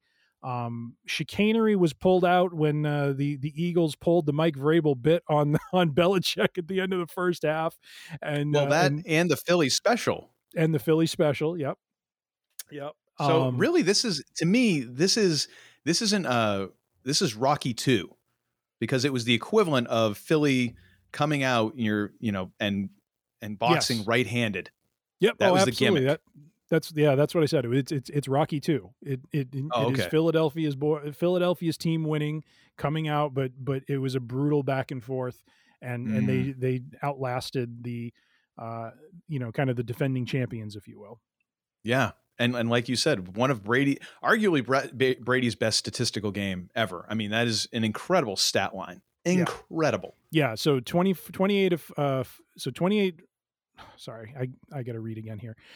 twenty-eight completions, forty-eight uh, total attempts, five hundred five yards, three touchdowns, one rush for six yards, and and overall, yeah, this is this is believed to be Brady's best statistical game in a Super Bowl overall. So um, even though they ended up as a loss, Nick Foles was the M V P, not Brady. Uh, Brady had a stellar night, um, and it just was not in the cards for the Patriots to to win that night, and and. You know, honestly, uh, it, it was one of those cases the next day at work when I was being given a hard time by a number of colleagues and, and a couple who were, you know, from the Philadelphia area. You know, you just have to tip your hat. You know, it's like one of those things. Mm-hmm. It, it stinks your team doesn't win. I said, you know, we, we've won several before, which makes this a little bit easier to take. But at the same time, you guys played a, a heck of a game, you know, and it's like, oh, yeah, you, yeah. You, you can't be upset by that. You know, it's it's one thing when you play, you know, like we talked about with the Giants in two thousand eight, and you, there's just this expectation that the Patriots are going to roll over them, and and expectations are are greatly, you know, upended by the way that game went. Whereas in this one, we knew this was going to be a back and forth. I mean, Nick Foles was on a, on a tear, on a run, and we've seen this before with Brady, you know, except it being Brady who's on a tear. And so we knew this was going to be a tight one, and it just turned out to be a, It was, it was a phenomenal game to watch. I, I just remember I was like, that was a that was an amazing football game to watch. Yeah, it was. It was. Yeah, it's tough to be upset about that. Like, you just got outplayed. You got beat. You got beat. And it wasn't like you got. Indeed. It's it's easy to get upset about, you know, the Giants games, partially because like that, especially that first one, like I pointed out, the, you know, some of the weird stuff that just seemed to happen. And then, of course, just being aggravated because you're like, oh, for God's sake, how do we. How did we get this long into the season? And Ellis Hobbs is is our top, you know, shutdown, mm-hmm. big old air quotes over that one, shutdown corner to go against, you know, this guy who's a good foot and a half taller than him, for crying out loud. Oh, my gosh. Unless you can go out there and stand on a milk crate, Ellis Hobbs is not going to be batting anything down from Plexico Burris. Anyways, yeah. Um, yeah, in this one, you just it it just went back and forth. Like, you had every opportunity to win. And it just didn't work that way. Yep. Can't, can't get upset with that. Yeah, you're right. And ironically, your number four is? Yes, I actually changed this one up because I I love symmetry. Uh, so I'm going to go with Super Bowl thirty-nine, which is the happier ending to the uh, Patriots-Philly uh, saga, which is Patriots twenty-four, Eagles twenty-one. This is the Donovan McNabb puke game, ah, ladies and yes. gentlemen. Oh my gosh, this is where Andy Reid just kind of was in full flower of like the guy who was who is like Marty Schottenheimer plus. Like, he's going to get you right to the door, and then just the whole thing is just going to fall apart with a whimper and a fart. It was just amazing. Like, here's here's a this is the so what? This is the game. This is the the third Super Bowl that the Patriots had played in uh, in the in the Brady Belichick era. It was the second of Uh, the back-to-back fourteen and two seasons. Mm-hmm. Mm-hmm. At this point, the first two Patriots Super, the first two Super Bowls they played in had both gone down to the wire, come down to like a, a game-winning drive and a kick. So you're figuring, I mean, you would think as an opposing coach, like, probably going to be a close game. We better make sure that we've got our, you know, our hurry-up offense down. We got our two-minute drill, that we're our kicker is in. We're, we know where everything is going to happen because these guys play close games. Not to mention, like, that this was their M O. Like, they would just outplay you. They they play. You'd play fifty-nine minutes. They played sixty minutes. That was their thing. Yeah, yeah. Andy Reid, in his infinite wisdom, did not practice the two-minute drill leading into this game. So that's why they're they're like kind of schlepping along at the end of the game, and there's no hurry up. Like, there's no urgency whatsoever in this game. And it's talked about yeah. like, oh, Donovan McNabb was tired or he was feeling sick or whatever. It's like, but then for, for the head coach to come out afterwards and say, well, I didn't practice the, we didn't really work on the two minute drill. Oh, geez. Andy Reid should never have gotten a, another coaching job after that. Mm-hmm. Like, I'm not trying to, like, the man has had a great career and he's going to be one of the, he's going to go down with, you know, one of the highest win totals ever. But my God, for that right there, I can't imagine how anyone would even think of interviewing him after that. Yep. That is one of those gaff, like gaffes that you're just like, how did you, you uh, beg your pardon? You didn't what? Yeah. Absolutely cr- crazy. Deion Branch is the M V P uh, mm. by by Brady slinging the ball to him for one hundred thirty-three freaking yards, mm-hmm. which is funny because he didn't actually get a touchdown. He had eleven receptions, which is uh, the most uh, any receiver's gotten, I think, in the Super Bowl. one hundred thirty-three yards, no touchdowns. On the other side, though, Terrell Owens, I didn't realize this, had one hundred twenty-two yards on nine receptions. So it was it was kind of funny. I mean, Brady, a somewhat pedestrian game, twenty-two of thirty-three for two hundred thirty-six yards, two touchdowns, no interceptions, though, nice. Which, again, you that's that's the name of the game. And, uh, yeah, so went pretty well for him. He uh, he did pretty well, got the game in hand, drove the team down to get to put them in a position to win. And, yeah, McNabb nice. puked. Nice. McNabb puked. And, and Reid, that was well, a, he puked in a different and, way. And Andy Reid was Andy Reid, and that's just Indeed. the way it went. Indeed. All right, so what do you got for uh, your third place, sir? All right, so my third place, and this is where I'm going to need some help deciphering the the. Oh, jeez! Uh, oh, this oh, one. Forty. Uh, I think oh, it's forty-nine. Fredo, Fr- Coach Fredo comes back back home to to to roost for the New England Patriot fans. Yes. Oh, I don't know why I God. put X L I X. That that doesn't seem right. Wait a minute. No, that was X L I X. Okay, so that's forty-nine. All right. So, uh, yeah. So, Fredo. Yeah. Very, very, very nicely put. Oh. Uh, Patriots versus Seattle Seahawks. Patriots win twenty-eight twenty-four. Brady is the M V P. Uh, thirty-seven completions, fifty attempts, three hundred twenty-eight yards, four T Ds. I think this was the most T Ds he had in a Super Bowl, unless I believe he so, outdid that yeah. in Tampa Bay. But, uh, but he did have two ints. Uh, and and a phenomenal rushing performance. Two rushes for negative three yards, ladies and gentlemen. So yeah, baby, he turned, he turned on the Jets, man. He almost was negative five, but he managed to he managed to juke a guy, so he only got negative three. There we go, there we go. But I I selected this one. Um, th- this was another back and forth game, uh, and and obviously, uh, you know, the the big story coming out of this was the interception at the very end. The inexplicable Pete Carroll going for a pass as opposed to handing it to the tank that was Marshawn Lynch at the time and letting him just oh plow my gosh. through. Uh, everyone like th- this was this was for all intents and purposes a Seattle victory, uh, given the time they had left and the fact they had Lynch, who was just unstoppable. Um, mm-hmm. But it was what it was, and they decided to throw, and the Patriots got the interception and the victory. Uh, but but Brady clearly put putting up, you know, some very uh, very impressive stats in this game, and and undoubtedly the M V P for for that. Uh, you know, just given the fact that all twenty-eight points came from uh, from passing uh, touchdowns, and uh, so yeah. So overall, for me, th- this was just a, a a lot of these are not just about his performance, but the memories that come with the game, and um, mm. and this one was just a, a huge one uh, to to just the way they won it. Um, and, and the way that it just felt like it was going to be another, you know, close loss, uh, you know, similar to what had happened prior with the Giants. Um, and it was just such a surprise to see uh, that interception happen and, and just for the game to go the way that it did.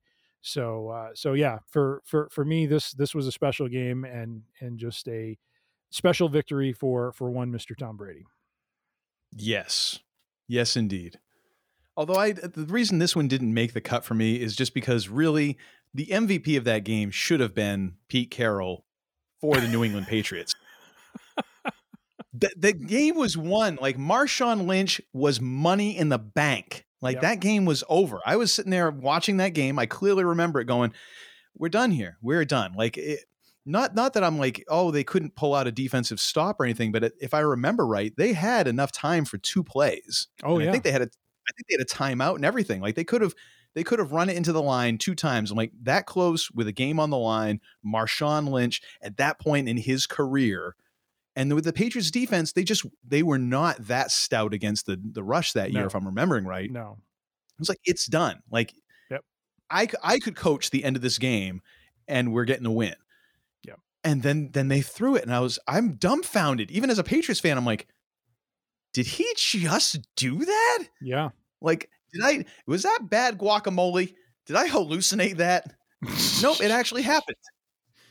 Like, oh my gosh. It, so to me, that's like, yeah, it was a, it was a good game for Brady. All of those things. Yes. But oh my gosh, the, the main reason they won the game is because Pete Carroll was Pete Carroll. Yeah. Yeah. In, inexplicable. And, and I'm looking up real quick before we jump over to yours. Uh, I just want to pull up real quick. Um, in that game, Marshawn Lynch, twenty-four uh, rushing attempts for one hundred two yards, one touchdown, um, received, uh, sorry, one reception for thirty-one yards. I mean, he, he had a, a impressive game, and, you know, that probably would have been two touchdowns if they had just handed him the ball. Mm-hmm. Yep. So, yeah. I, I'm pretty sure they, they had at least time for two plays, if not yeah. three, down by the down, down, down by the goal line there. Unbelievable. Nice. Malcolm Butler made himself a whole lot of money off of that, because I think oh, yes, that's he did. yeah, yes he did. And what's your number three? Uh, so uh, I'm going to go with the A F C divisional game against uh, with the Patriots and the Oakland Raiders from two thousand one mm-hmm. two thousand two. Now, depending on where you are located geographically, there are two names for this game. If you are in the New England region and you are a pa- or if or if you're a Patriots fan anywhere in the in the world, it is the Snow Bowl. If you are an Oakland Raiders fan or a fan of any of the other N F L franchises and anywhere outside New England, it is the Tuck Rule game. Mm-hmm. And this one here, to me, was, I mean, you kind of got the feeling there was something special about this team all season long, just because of the way things were going. And it kind of, it, this season really built. Like, I, I watched every single regular season game except for one, and that was the game against Cleveland. And I happened to be, uh, I was traveling that day, and I was driving and listening to the game on the radio, and almost draw, drove off the road when Troy Brown ran uh, one of his punts back right up the middle for a touchdown. Like, I, I was losing my mind. It was, it was fantastic. Yeah. But if you watched all those games and you kind of got into the rhythm of that season with this team, you realize there's something going on here that ain't nobody really can explain. Here is where it really became apparent. Because, and and this is the thing where all the naysayers are like, oh yeah, blah, blah. It's like, you don't understand. You have to really put it in context of what it was like to be a Patriots fan prior to this season, or up until this game, really. If something bad or something stupid, especially something stupid, was going to happen, it was going to happen to the Patriots, and they were going to shoot themselves in their, in their own foot. And it was going to go wrong for them and against them and, and against their favor. That's just the way it was going to go. Mm-hmm. Just the way it was going to go. The good things did not happen to this team. Going back to, oh, I don't know. Let's go back to like the nineteen eighty-four N F L draft. And the the, the Patriots passed on Jim Kelly, John Elway, uh, Dan Marino, and then wound up with Tony Eason. Interesting. And, you know, how many seasons of flopping around after that? Yep. And well-deserved for an idiotic move like that. Yep. Well-deserved. Totally deserved it. So when you hit this game and you and you wind up with that tuck rule, mm-hmm. which is was interpreted correctly, mm-hmm. that and they they changed the rule afterwards. You can say, oh, yeah, they had to change the rule. Yeah, but that's the rule on the books. That's the way it went. Sorry.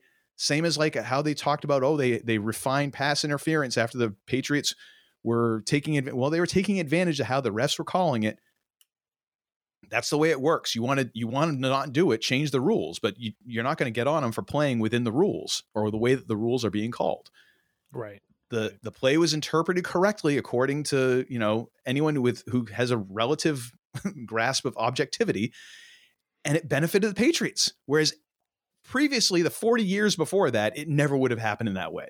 Mm-hmm. And you can go back to like the the Patriots game, playoff game back against the Raiders, I think in the frickin' seventies. I think it was nineteen seventy-six, when you had a roughing the passer call that everybody pretty much agrees was complete B S. Mm. Like, totally did not happen. that changed the game for the Raiders. Well, came back here. Now, the thing that people forget and that all the Raiders fans love to talk about, they act like the tuck, the, the tuck play where Brady kept the game, like that was the winning play. It wasn't. Patriots still had to continue a drive. I think they got two more first downs in order for Vinatieri to kick the tying field goal. Yeah. And then they had an opportunity to stop them in overtime if before they kick the winning field goal. Mm-hmm. But we leave all that out. Yes. So the thing about that game that for me was amazing is just watching what is essentially a rookie. He was a second year player at that time, but this is his first year starting. Brady played like a seasoned pro. There was none of the the the jitters, none of that. He stood in there. He mm-hmm. he delivered a ball in like wind, snow, everything else. And at that point, you knew like this could be it. Yeah. yeah. Like this might be the year. Like we finally got that guy who isn't going to like who we who isn't going to shoot us in our own foot. It was amazing. It was amazing yeah. to watch. Yeah. No, agreed. Agreed. I I remember exactly where I was when that game was on and watching it and. You know, just when that tuck rule played out the way it did, I, you know, if you want to be the superstitious Boston fan, I mean, to, to me, that that was the point when the bad luck of the Patriots was finally getting flipped around, you know, and, mm. uh, and like you said, there was a lot of game left to play. I mean, there were field goals that could have been missed. They, they weren't.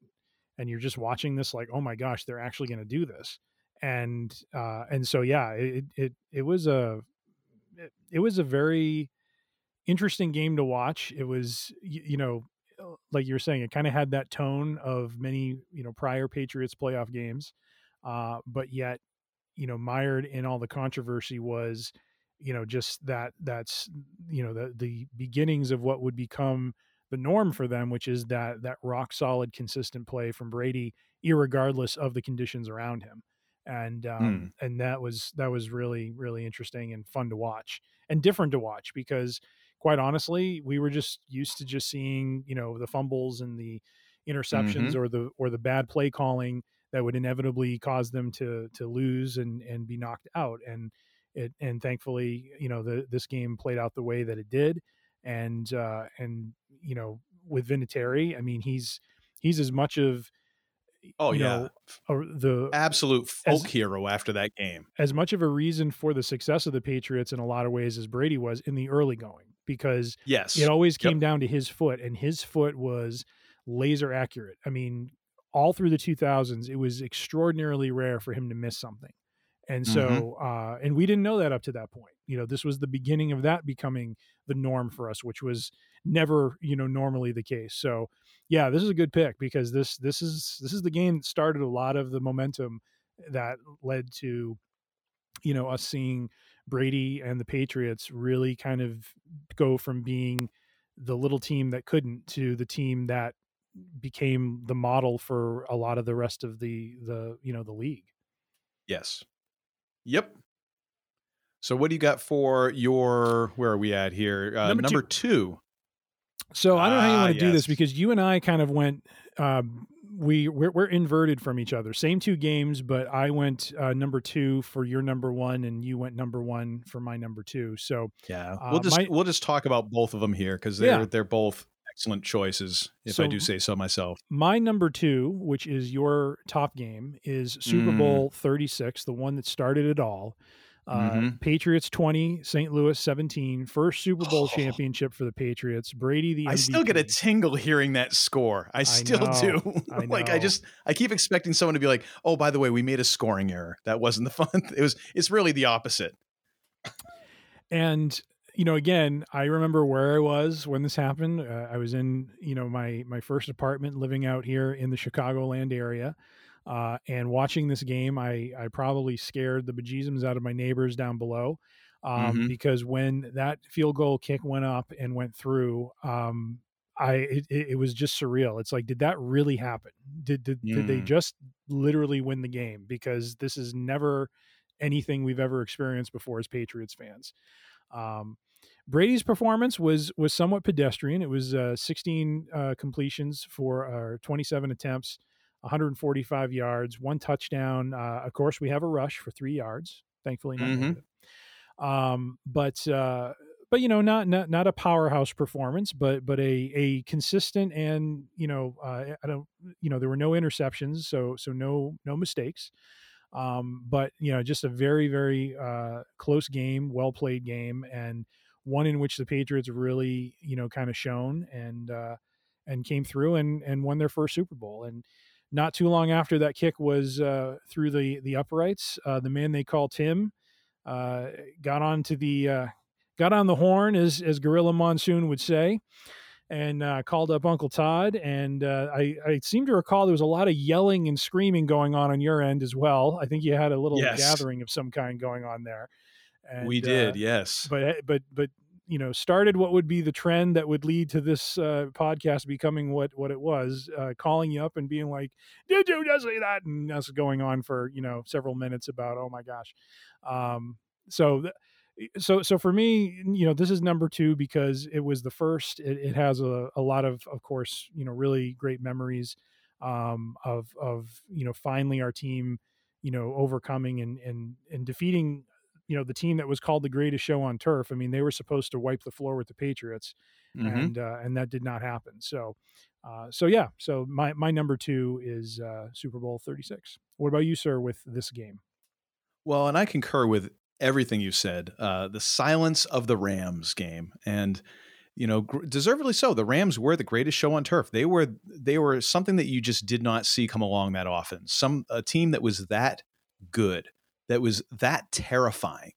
Mm-hmm. And it was, it was amazing to, to watch that team play. They, they just could score at will, you know, and you can talk about, you know, Mahomes and the Chiefs now, and, And, and any number of offenses before that, and even before the the Rams that year. But to me, that was one of those teams that was just so clear in my head, like right. them and probably the early nineties Bills were those mm-hmm. teams that you just watched and you're like, my God, they can score from anywhere on the field, move the ball any which way they want to, and you can't stop them because they're just moving so damn fast. Mm-hmm. And that's what made them terrifying, because you're just like, we even if we have the talent to go up against some of these guys, they're just going to wear you out. Right. They'll wear you out. And if you if you think that you might be able to hang with them, they're going to be better than you. Like it's very it was it was going to be a, not an option that you would be able to have both. You're going to be as good as them and be able to keep up with them. Um, and so that was a terrifying game to go into. But having watched earlier in the regular season, towards the end of the regular season, when the Patriots played against the Rams in Foxborough, you kind of saw glimpses of them being able to hang with them. They lost, mm-hmm. but you kind of got a glimpse of like, well, I don't, you know, we didn't lose by that much, yeah, you know? Yeah. And so that, and you know, that idea of Belichick, usually if he gets a second crack at you in a, in a season, it doesn't end well for you. Indeed. Um, but Brady being a huge part of that. And, and again, you mentioned the pedestrian stat line, and it, it is extraordinarily pedestrian, um, considering what his stats would become towards, you know, the midpoint to the end of his career. But you got to remember, back in the day, the, the Patriots were very smart in the way that they brought young Mister Brady along and kind of gave him scenarios that he would be able to be very successful in and did not ask him to do too much. Yeah. You know, they would ask yeah. him, they they didn't, they didn't really put him in a position of like, okay, you've got to carry the team all the time. Right. However, in this game, that final drive, they really did almost kind of be like, okay, Tom, you, you're the one who has to get us there. Yeah. We don't have anybody else who's good. You're not going to, Antoine Smith is not going to carry us this whole way. You know, we don't have anyone else who's going to do that. You're going to have to be the one to lead this drive. And if you remember, in leading that drive, you had John Madden saying over and over that they ought to be playing for overtime, just taking a knee and going into overtime. And I've, I've, it's the most I think I've ever sworn at John Madden in my life in a concentrated amount of time, because I couldn't, I'd, I'd been nervous drinking the entire time. So by that point I was, all the filters were off. And, um, but the idea that it's that final drive is why he was the M V P, because as a, and again, and not that extraordinary of a drive. It's not like Montana's yeah. ninety-two yard, you know, drive in the Super Bowl. It was, it was the situation and the context mm. going against the team, because the Rams defense was not a, ch- a chump either. Like their defense right. was pretty quick. Yeah. They could, they could do some stuff. Like they weren't going to you know, hammer you, but they could, they could play.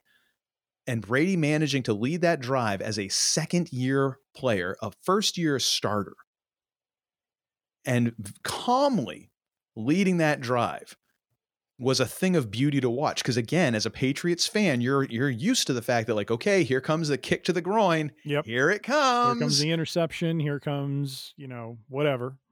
Yep. And you just watched a quarterback just very calmly mm. move the ball down the field.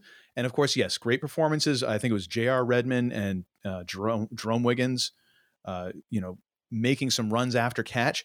But Brady just very calmly just executing and getting them down to where Vinatieri could make that kick at that point in his career is a remarkable thing for a quarterback to be that calm in that situation mm-hmm. against that opponent. Crazy. And and if they played that game, if it was a best of seven or a best of five, Patriots do not win that series. Right. That was a one shot deal. That is where yeah. like the the one and done playoff playoff determination worked totally in their favor. Great game. Absolutely great game. My my top sport sporting moment of my life. Indeed. And I don't think it shall be replaced. No. Because a lot of the other wins, I mean, you know, do I remember where I was? Kind of, but it's not as burned into my brain as that one. Like that mm-hmm. that one I distinctly remember where, you know, where I was, what was, you know, like like what the room looked like, what um just all the details that you don't typically remember with with things, um just for whatever reason is just burned in there. And especially, like I said, the phone call uh and and the uh the elation. Yes, we do elate yeah. and celebrate. Yes. So uh that was that was just uh it's just it's just burned in, in into the brain as just a a very, very cool memory of uh them winning for the first time. Yeah. And I remember, I remember I got several calls after that because everyone knew, and I, and I was with a room full of people that, you know, had all kind of shown up, I think, to either celebrate with me or it was going to be a group therapy afterwards mm-hmm. because I was just that psycho of a fan at the time. And it was amazing. It was amazing to, to, to, yep. to witness that. Yep. Yeah. And so uh, my uh, number two and your number one mm-hmm. would be uh, Super Bowl fifty-one. Mm-hmm. Now, I just want to just say for any Atlanta Falcons out fa- fans out there right now, trigger warning, uh, because we are going to we are going to set the context here of A T L twenty-eight N E three. Mm-hmm. And if you know what that means, you know what comes next, because yeah. the final score ended up being Patriots thirty-four, Falcons twenty-eight. Yes. This is the first Super Bowl in history to go into overtime. And uh, Atlanta was leading twenty-eight to three yep. uh, midway through the third quarter. It didn't end that way. Brady, Super Bowl M V P, a virtuoso performance. Yep. Yep. And and the Atlanta defense was was just, I think they didn't pace themselves the right way because they just seemed just dead at the end of the game. But they were well, yeah, extremely, they were, extremely they energetic attacking. In the first half. You know what I mean? Like, mm-hmm. like you know, they were. They were hitting them hard. They, they were, there was a lot of celebrating going on when they would just make tackles and stop Brady and that sort of thing. And I really think in some ways it was, there wasn't enough gas in the tank to get all the way through. And the Patriots just started coming back. Brady, you know, leading them. Now, you know, not all those thirty-four points were him. There was a lot of rushing going on um, mm-hmm. in that game, but, but his stats were, were, uh, you know, very impressive, very close to the, uh, to the Super Bowl fifty-two performance where he went forty-three of sixty-two for four hundred sixty-six yards, two T Ds. He did have one interception uh, and he, and he did have a rush for fifteen yards. So, ooh, that's right. So he, the, the, the gazelle was in full display. So, um, but, uh, but yeah, went into overtime and, uh, and, and basically it was that rushing touchdown, which, which uh, put him over the edge and, uh, and, and won them that game. I made this my number one because, you know, while while the first Super Bowl was clearly a, a very, uh, you know, was was a milestone memory, you know, very, very much burned into my brain, like I talked about. This one to me was just like a a such a surprise. And I mean, it was just the first half was just so depressing. And you're just like, what is mm. going on with this team? What happened to them? Why does this have to ha- always happen to us sort of thing? It was just yeah. a sort of, oh, woe is me. And then, yeah, when you get to that that two twelve mark in the in the third quarter, and they start marching down the field, and Brady's, you know, they're starting to connect and score and make things happen on offense, and you're just like, what the heck is going on? And you get into the fourth quarter, and they keep doing it, and they're scoring, and they're getting closer, and like, oh my gosh, they might pull this off. They tie it up, goes into O T, and now you're just on, like, you know, you're standing on the edge of the couch, like, you know, just. Oh, so yeah. Don't, nobody move, you know? Yeah, everybody's in their lucky spot. Nobody's getting up to pee. Like this, oh this, we're in, we have gone to the mattresses. Oh my and, gosh. Uh, and I, I like to refer to this game as uh, today I have settled all family business oh. for Tom Brady. Like Amen. If there was any doubt Amen. About, you know, who he was as a player and, and, and what his legacy would be, this is it right here. Mm-hmm. Because, I mean, you you you don't, as a system quarterback, you don't come back twenty-eight to three in the Super Bowl with a quarter and a half left. Cool That just don't Tom. Happen. Yeah. Now, arguably, you know, you have the stat line here, uh, you know, which is uh, amazing to look at. Arguably, Brady should not have been the Super Bowl M V P. Mm. James White mm-hmm. makes an excellent case as Super Bowl M V P. Uh, he was uh, six carries for twenty-nine rushing yards, which is not that impressive. Uh, LeGarrette Blount, uh, gosh, uh, was eleven for thirty-one. Yeah, I just, never mind. We'll talk about LeGarrette some other time. Uh, but had two rushing touchdowns and a two-point conversion. Mm-hmm. But it was really uh, fourteen receptions and one hundred ten yards through the air, plus a receiving touchdown. He apparently... Uh, I think he has he had three he had three total touchdowns mm-hmm. in this game, and was really kind of the spark plug and was the workhorse of the New England offense. Uh, Julian Edelman, of course, was was amazing as well, um, even though he was definitely concussed. Uh, another one of those things that we just don't the N F L doesn't like to talk about. But there was yeah. definitely a, a a blank spot in his memory from this game, and uh, but yeah, just man, such a great game to watch. Such a great game, and was one of those things where it just it just full on full display, like the fact that it just would not quit, would not quit, which is pretty much nope. the story of Tom Brady's career. Like it just would not quit until it's it ain't done until Tom says it's done, and that's kind of the way he went out even in retirement was, I'm not done until I say I am. Yep, and damn. Yep. But yes, an excellent choice.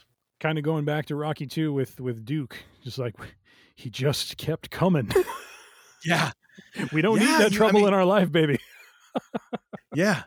I mean, it's, it's crazy. Absolutely it crazy. It is. So uh, now we have to talk about legacy and uh, mm. just a little bit because we're already running kind of late in this episode, but when has that ever stopped us? No, of course. So uh, do you feel that Tom Brady, and this is kind of an unusual thing because it's not, this isn't as, uh, as, kind of straightforward as it used to be, but it's still worth asking. Does going to another team at the end of his career diminish his legacy at all to you? Uh, I don't really think so. Um, I think, I think there's two ways to look at it. As, as, as a pure Patriots fan, you, you know, do I feel it diminished anything? You know, maybe it tarnishes it a little bit because you would have liked to have seen him end with the Patriots, end on a high note. You know, have that seventh Super Bowl with them and kind of ride off into the sunset. However, and and you have to qualify this with Brady because this isn't anything Manning did or or and this isn't a slam on them, but it's just it's it's a fact. You know, Brady throughout his career um, made a lot of sacrifices from a contractual standpoint, uh, mm, money wise, yep. to allow the Patriots to build the team around him, uh, and and you know and to build the defense as well. To be contenders consistently. And, you know, you know, I don't want to sit here because I mean, he's, he's made millions of dollars and, you know, will continue to do so. So he's not hurting for money. And this isn't yeah. to complain in any way, shape or form on his behalf, but he, he, well, that he, and Giselle has had quite a little nest egg of oh, her yeah. own before they got but together. he, he made these choices for very unselfish and for team related reasons. And those decisions paid off for him in the long run, because it led to him building a legacy with the Patriots that he could then take to another team where he could earn the kind of money that he didn't typically earn. And he could be recognized, you know, monetarily for the quarterback that he is, which is, you know, in fact, you know, he is the greatest of all time, you know, statistically and championship wise. Um, and so it doesn't bother me as much. You know, you, you said at the beginning of the segment, it's just, we saw the Patriots win more championships than they probably deserved to, or we ever thought we would see. And mm-hmm. how can I get upset about that? You know what I mean? Like, it's just, it's not really for, for me as a fan to get upset. We have, as we just talked through, a lot of really amazing memories of not just our team winning, but our team winning in a dramatic way. Um, and, and it just being a very, um, just a fulfilling kind of ride to to have a player of that caliber and of that consistency be with your organization for as long as he did and win as many titles as he did. And so I don't think it diminishes it. I think if anything, it enhances it. It shows he went to another team.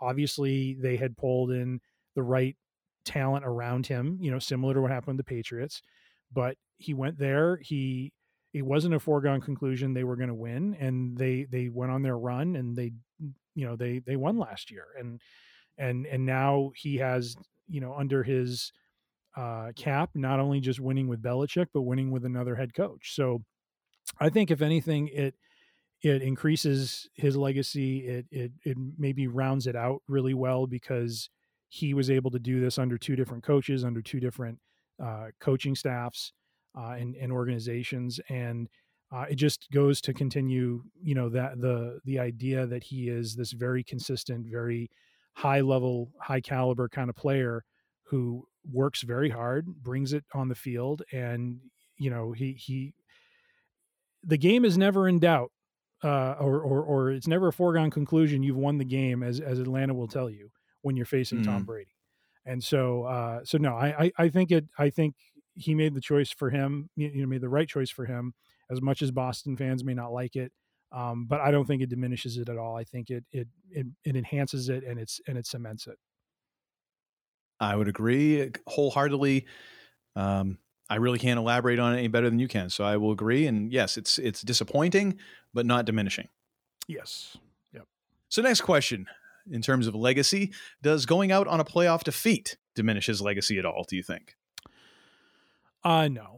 I, I don't, I, I, I think the whole idea of, you know, going and, and winning the Super Bowl and, and then retiring afterwards is, of course, the storybook ending. And, you know, you have some who have been able to pull that off. The timing worked out.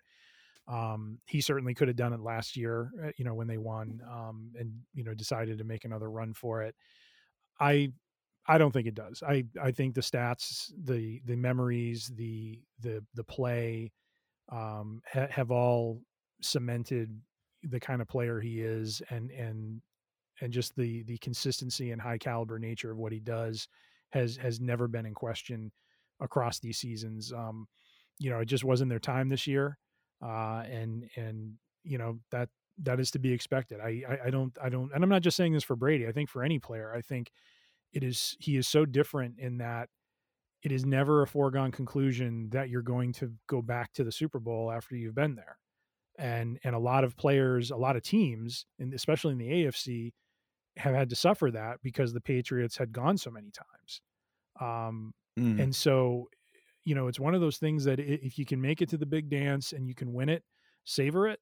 But, you know, un- unless the, the, you know, everything is aligned for the timing to work out, it's just not something you can plan for. And, and I, and I don't think it diminishes his legacy in the least, because he, he's got the seven under his belt. He's got the M V Ps, he's got the stats, he's got all the plays and, and the memories. And I just think that, that all of those things, you know, just stand on their own. And so uh, he, he goes out the way, you know, a lot of guys go out, which is you, you, you don't make it to the, to, to the big game, or you lose it, and it's just time to hang it up. So what about you? Mm.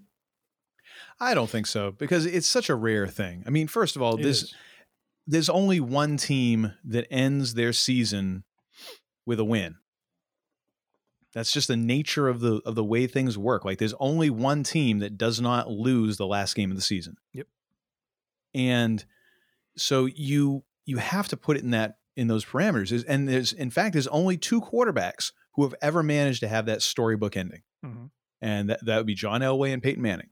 Yep. And arguably, you know, John Elway went out winning his last two Super Bowls, even though, I mean, Terrell Davis, good Lord, that that's the main, one of the main reasons why Elway was able to finish out his career that way, because Terrell Davis was a freaking monster in the N F L at that for, you know, for the brief period of time that he was at his apex, was just unstoppable. Yep. It was, it was, uncra- it was crazy watching him. Yep. Um, almost, I mean, not, co- it was kind of the precursor to like LaDainian Tomlinson, but in a totally different way. Like Terrell Davis just knocked people over. Mm-hmm. LaDainian Tomlinson just beat you every which way you could possibly imagine. It was terrifying in his own way. Um, but you know, Elway arguably kind of went out winning the Super Bowls. Peyton Manning was really along for the ride, you know, mm, yeah. and that's not, that's not to try and diminish Peyton Manning. Cause I mean, there's already, you can look at the stats and look at that and you can judge it on your own. Manning did not do a whole lot except, you know, just hand the ball off, throw the couple of passes that he needed to. And that was about it. That was not a Peyton Manning win. That was a Denver Broncos win, but hey, it worked out and he was cooked at that point. He was on fumes. And hey, it's great that he managed to do it. Um, so I don't think so at all. It would have been nice for him, of course. And I think that the reason he came back is because he legit thought he had another chance to to win. I really do. I think he, he had, I think that if if he had won the Super Bowl this year, it would have been the same result. I think he would have retired. Yeah. But just didn't work out that way. So yeah. I don't think so at all. Um, my next question, though, is here is the, probably the most foolish question out of all of these. Is there any argument about who is the N F L GOAT? Any? Uh, no, and there shall be uh, no adjudication. There shall be no uh, debation or or any sort of uh, argumentation on this. Uh, he he is he he is for all intents and purposes. Uh, and forever shall be uh, the GOAT until such time as someone, uh, well, I guess that would break the whole forever and uh, all time. But, um, you know, if if someone can somehow win that eighth Super Bowl or post the kind of stats he did, um, I, I just don't see it happening. It, it, we, we got to witness and we got to have on our team a very unique player in, in the same mold as Jordan, in the same mold as, as you know, Gretzky and a lot of Uh, others who have who have transcended, you know, their sport in terms of their skill and their ability to, you know, work through pressure situations. And uh, I just don't see it. You know, I mean, it's going to be a very long time until we see someone who can do that again um, at the level that he did for as long as he did. Um, and and and it's it's not the norm. So I feel very confident in uh, saying no. And I would agree. Uh, there is no argument.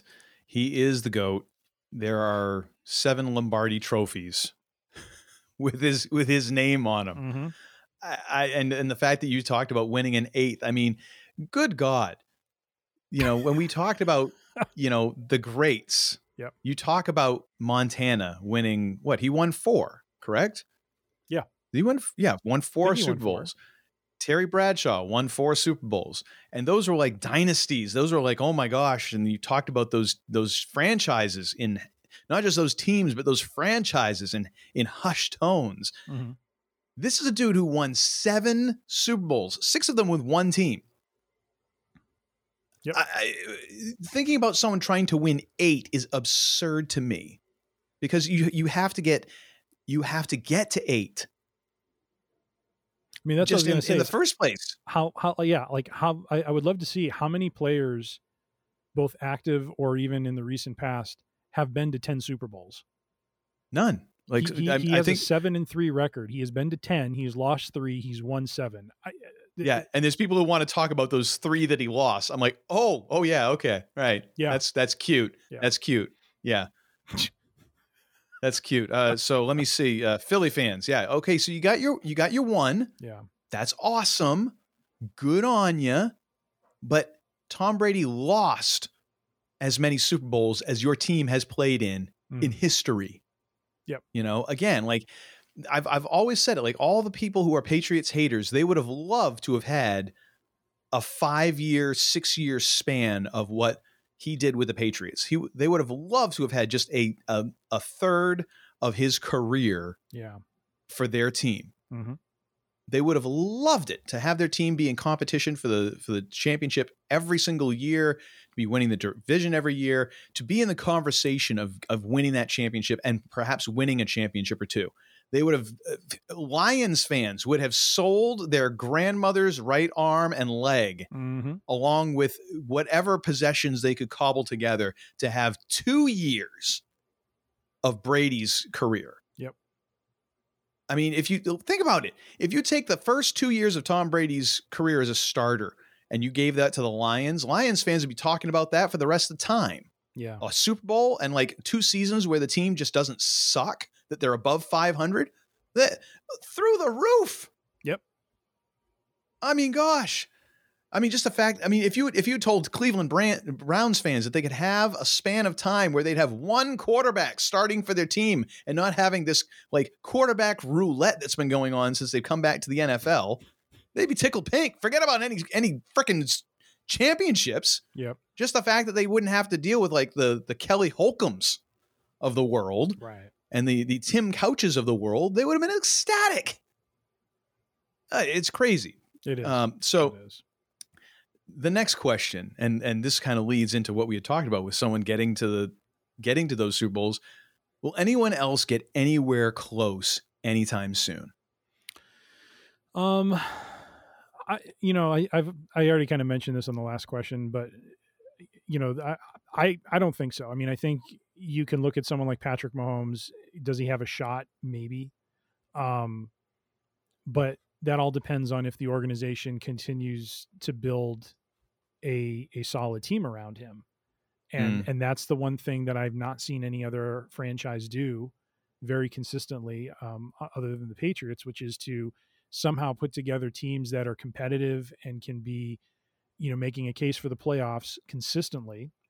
Yeah. But doing so without, you know, getting all superstars. You know, I mean, all these teams that came together, yeah, there there were, you know, there were some high performers in there, no doubt. But Belichick was was building teams that were very much, you know, players who were, you know, just not highly valued or or thought to be, you know, kind of on the tail end of their career, and yet they get to the Patriots and they have this like this this this renaissance or reinvigorate, you know, reinvigoration being on the team. So mm-hmm. I I just think that, you know, some of what led to Brady's status being what it is, is also the organization that was around him um, as well. And, and, you know, Tampa Bay clearly made the right moves and put the right pieces in place for him as well. So, um, and, and, and I just think that's rare. And I just don't know that, that there's going to be, you know, a player or a franchise that's going to have the longevity of, of doing that. Yes. And I, that is the key. It's not necessarily down to the player because like we said, I mean, Patrick Mahomes plays sixteen years and mm-hmm. averages thirty-eight touchdowns a year. He ties Brady. Yep. And you got to figure if you're doing that well, you're going to have some opportunities, you know, in, in a statistical sense, you're going to have some opportunities at some championship teams throwing that many touchdowns. You're going to win a lot of games. Yeah. Yeah. However, it's, it's finding a period of time. And even then, I mean, if you, you'd have to say that he'd have to go to a Super Bowl like every other year. And I mean, he's been to two now. Okay. He's yeah. won. He won. Yeah, he won one. But you, you okay? Seven more to go. Right. Right. You know, I mean, so you, you you figure just in order to do that, like you said, you got to have the right owner. You got to have the right coach. Now, I, I'd say you might be able to make do with, you know, multiple coaches.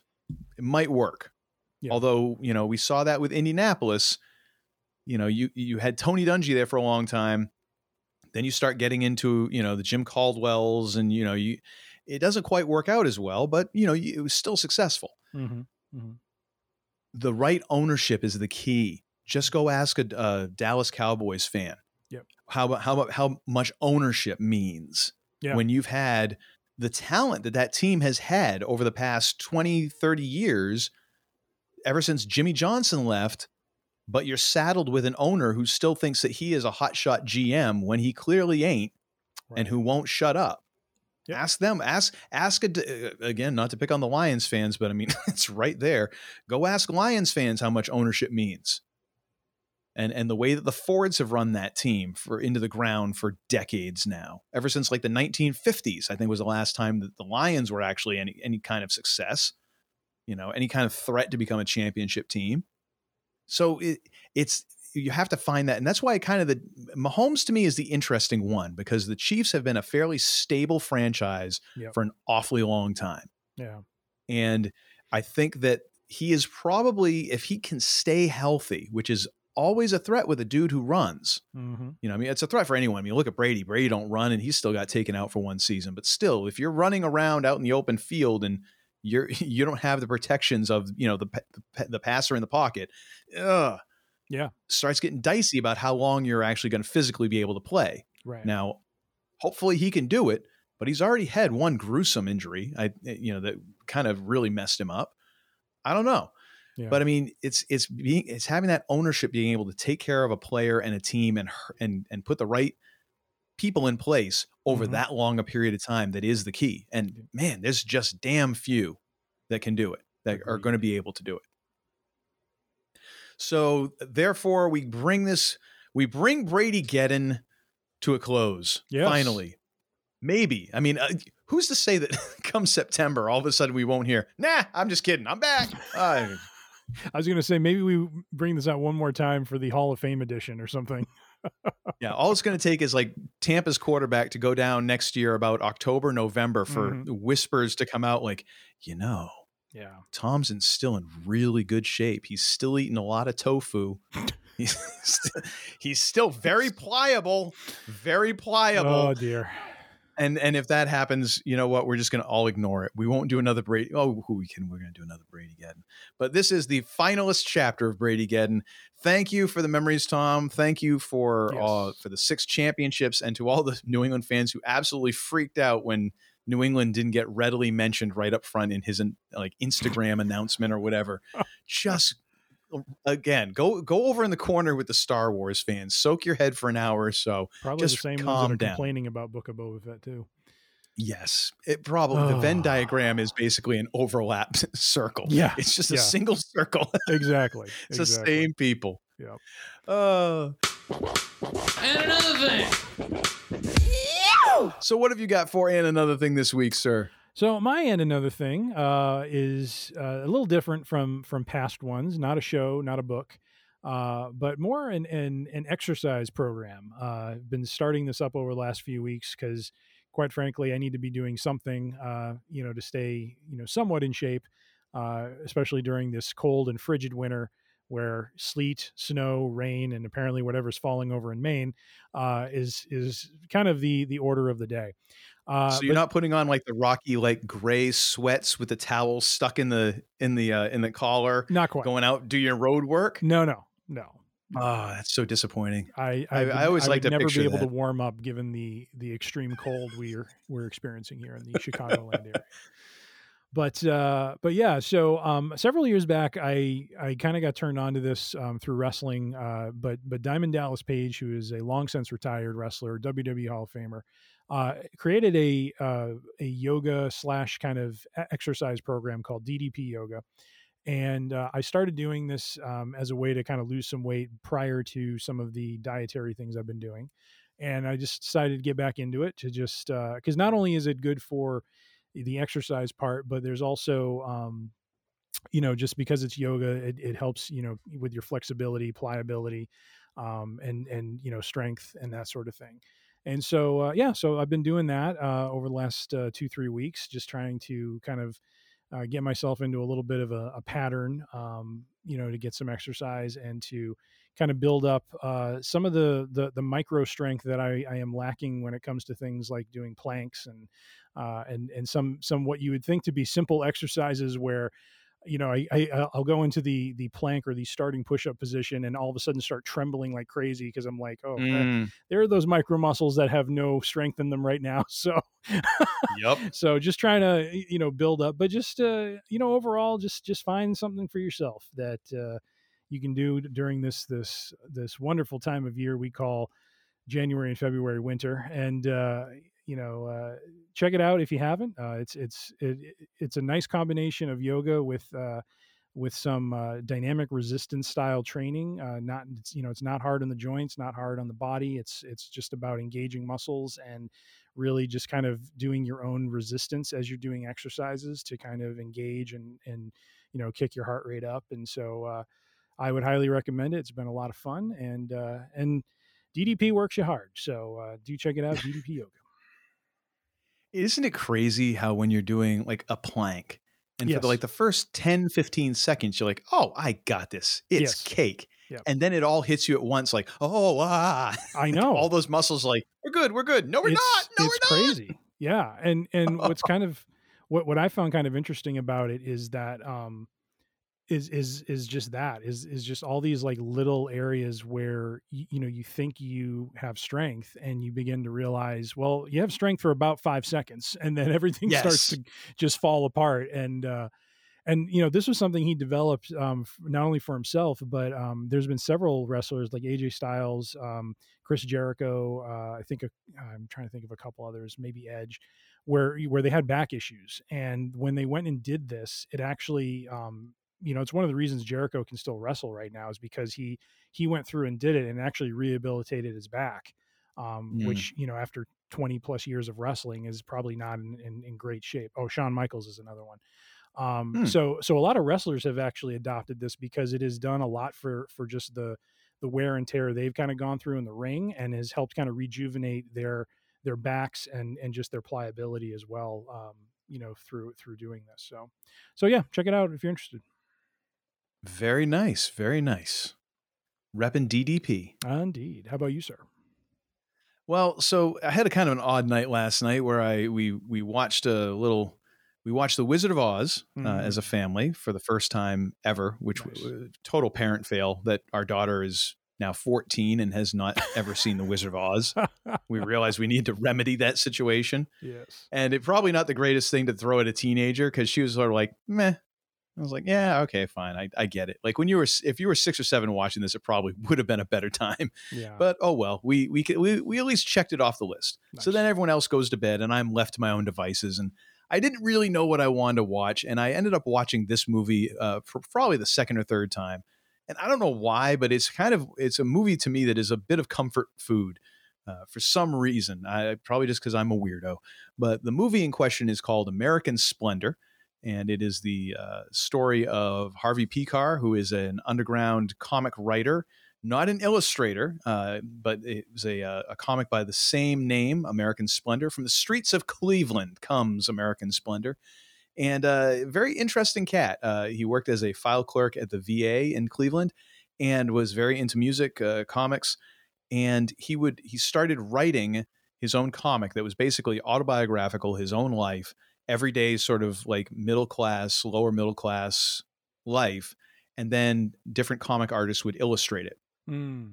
And so he, the, the different issues would look different. Like he would be represented differently in, in all these issues because it would be different illustrators working on it. Oh, interesting. Um, and it is a Paul Giamatti movie. So Paul Giamatti, of course, is playing Harvey Pekar, and but the, it's narrated by the real Harvey Pekar. Mm. And there's a couple segments where they'll show him, and there's one segment in particular that is great. They finish this close up on like a bag of jelly beans, and then they kind of cut to this, this white space. Like it's just an all white room.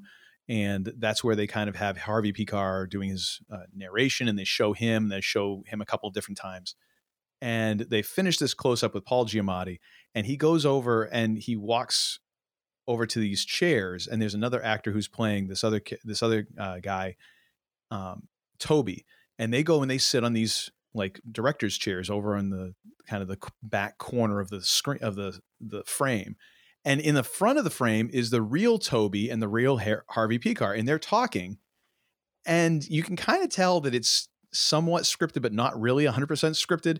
And you just see Paul Giamatti in the back, just cracking up, mm-hmm. watching these, like the character, the, the guy he's playing and this other person, and just interacting. And he, you can just see him just with this smile on his face, like, oh my gosh, this is my job. Really? That's fun. And, uh, so it's kind of, it's, it's a good movie. It's, it, it, you know, it's not like a triumphant sort of thing or, yeah. or whatever, but there's, there's a lot of wry humor, a lot of just goofy. If you're into weird kind of movies like me, it's, it's, it's good fun to watch.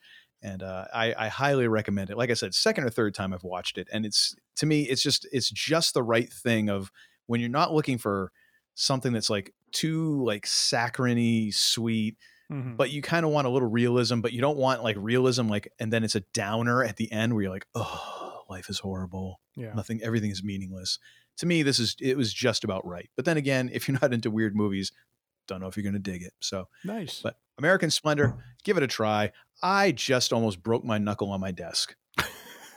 Ow! You okay over Gosh. there? Jeez, Patrick, I think I'm good. Patrick, I need an ice pack. Oh boy! No, no, it's in the, in the freezer. That just give me some ice that I keep in there for the bourbon.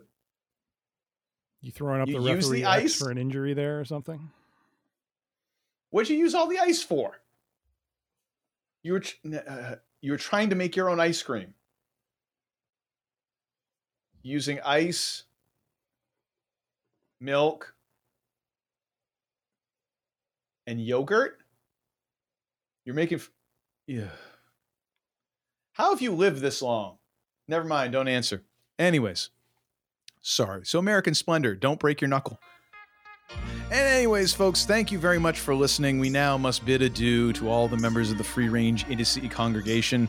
Parting is such sweet sorrow, unless, of course, like I've said before, you're trapped in a car with somebody who's been forcing you to listen to this, in which case you are very thankful that this is coming to an end.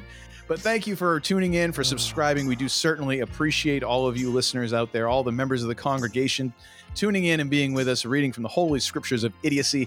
Uh, if you have not subscribed, well, what the hell is wrong with you? Go to free range idiocy dot com. You can find all of our episodes there and subscribe through Podbean.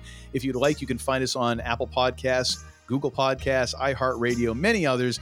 Go ahead and search for us. Ask for us by name, if you will. If you'd like to up your game into the Free Range Idiocy congregation, perhaps to a minor deacon level, you can you can go ahead and like us on the social medias. Follow us even.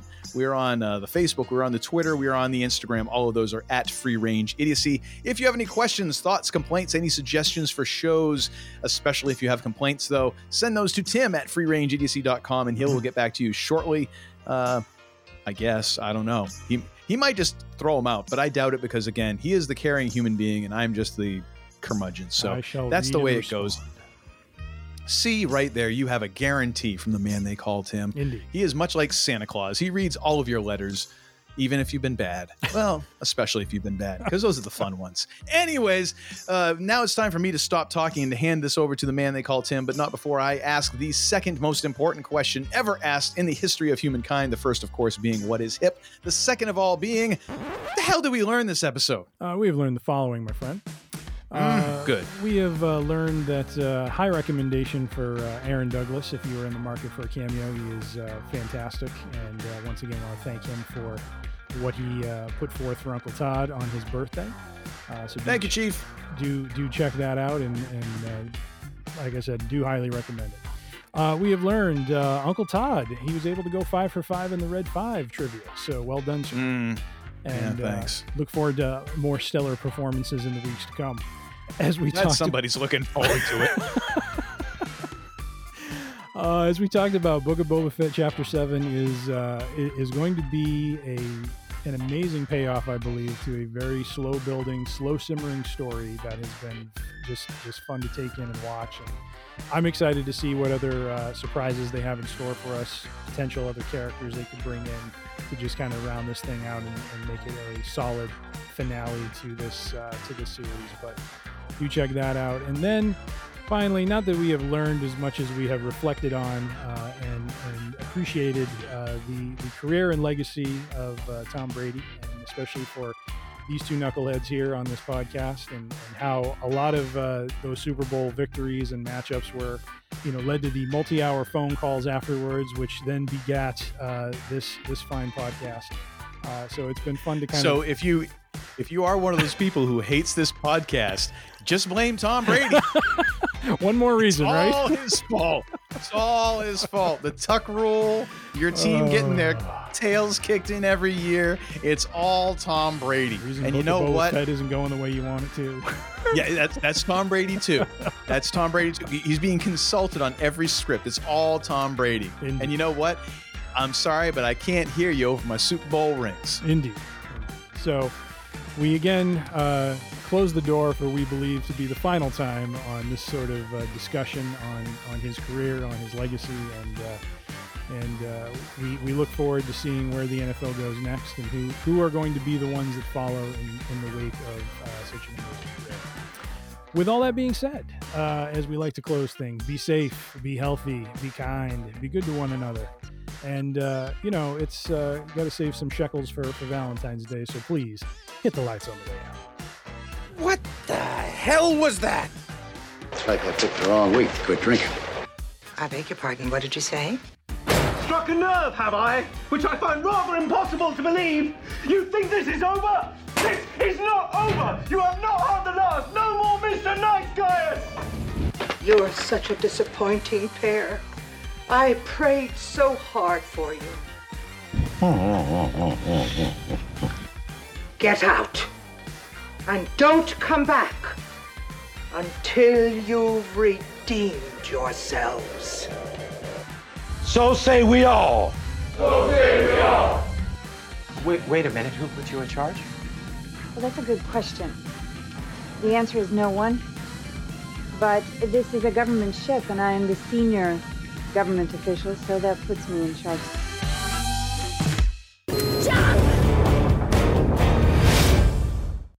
I swear, Patriots took five years off my life. Patrick trying to make it ten. Now get the hell out of here!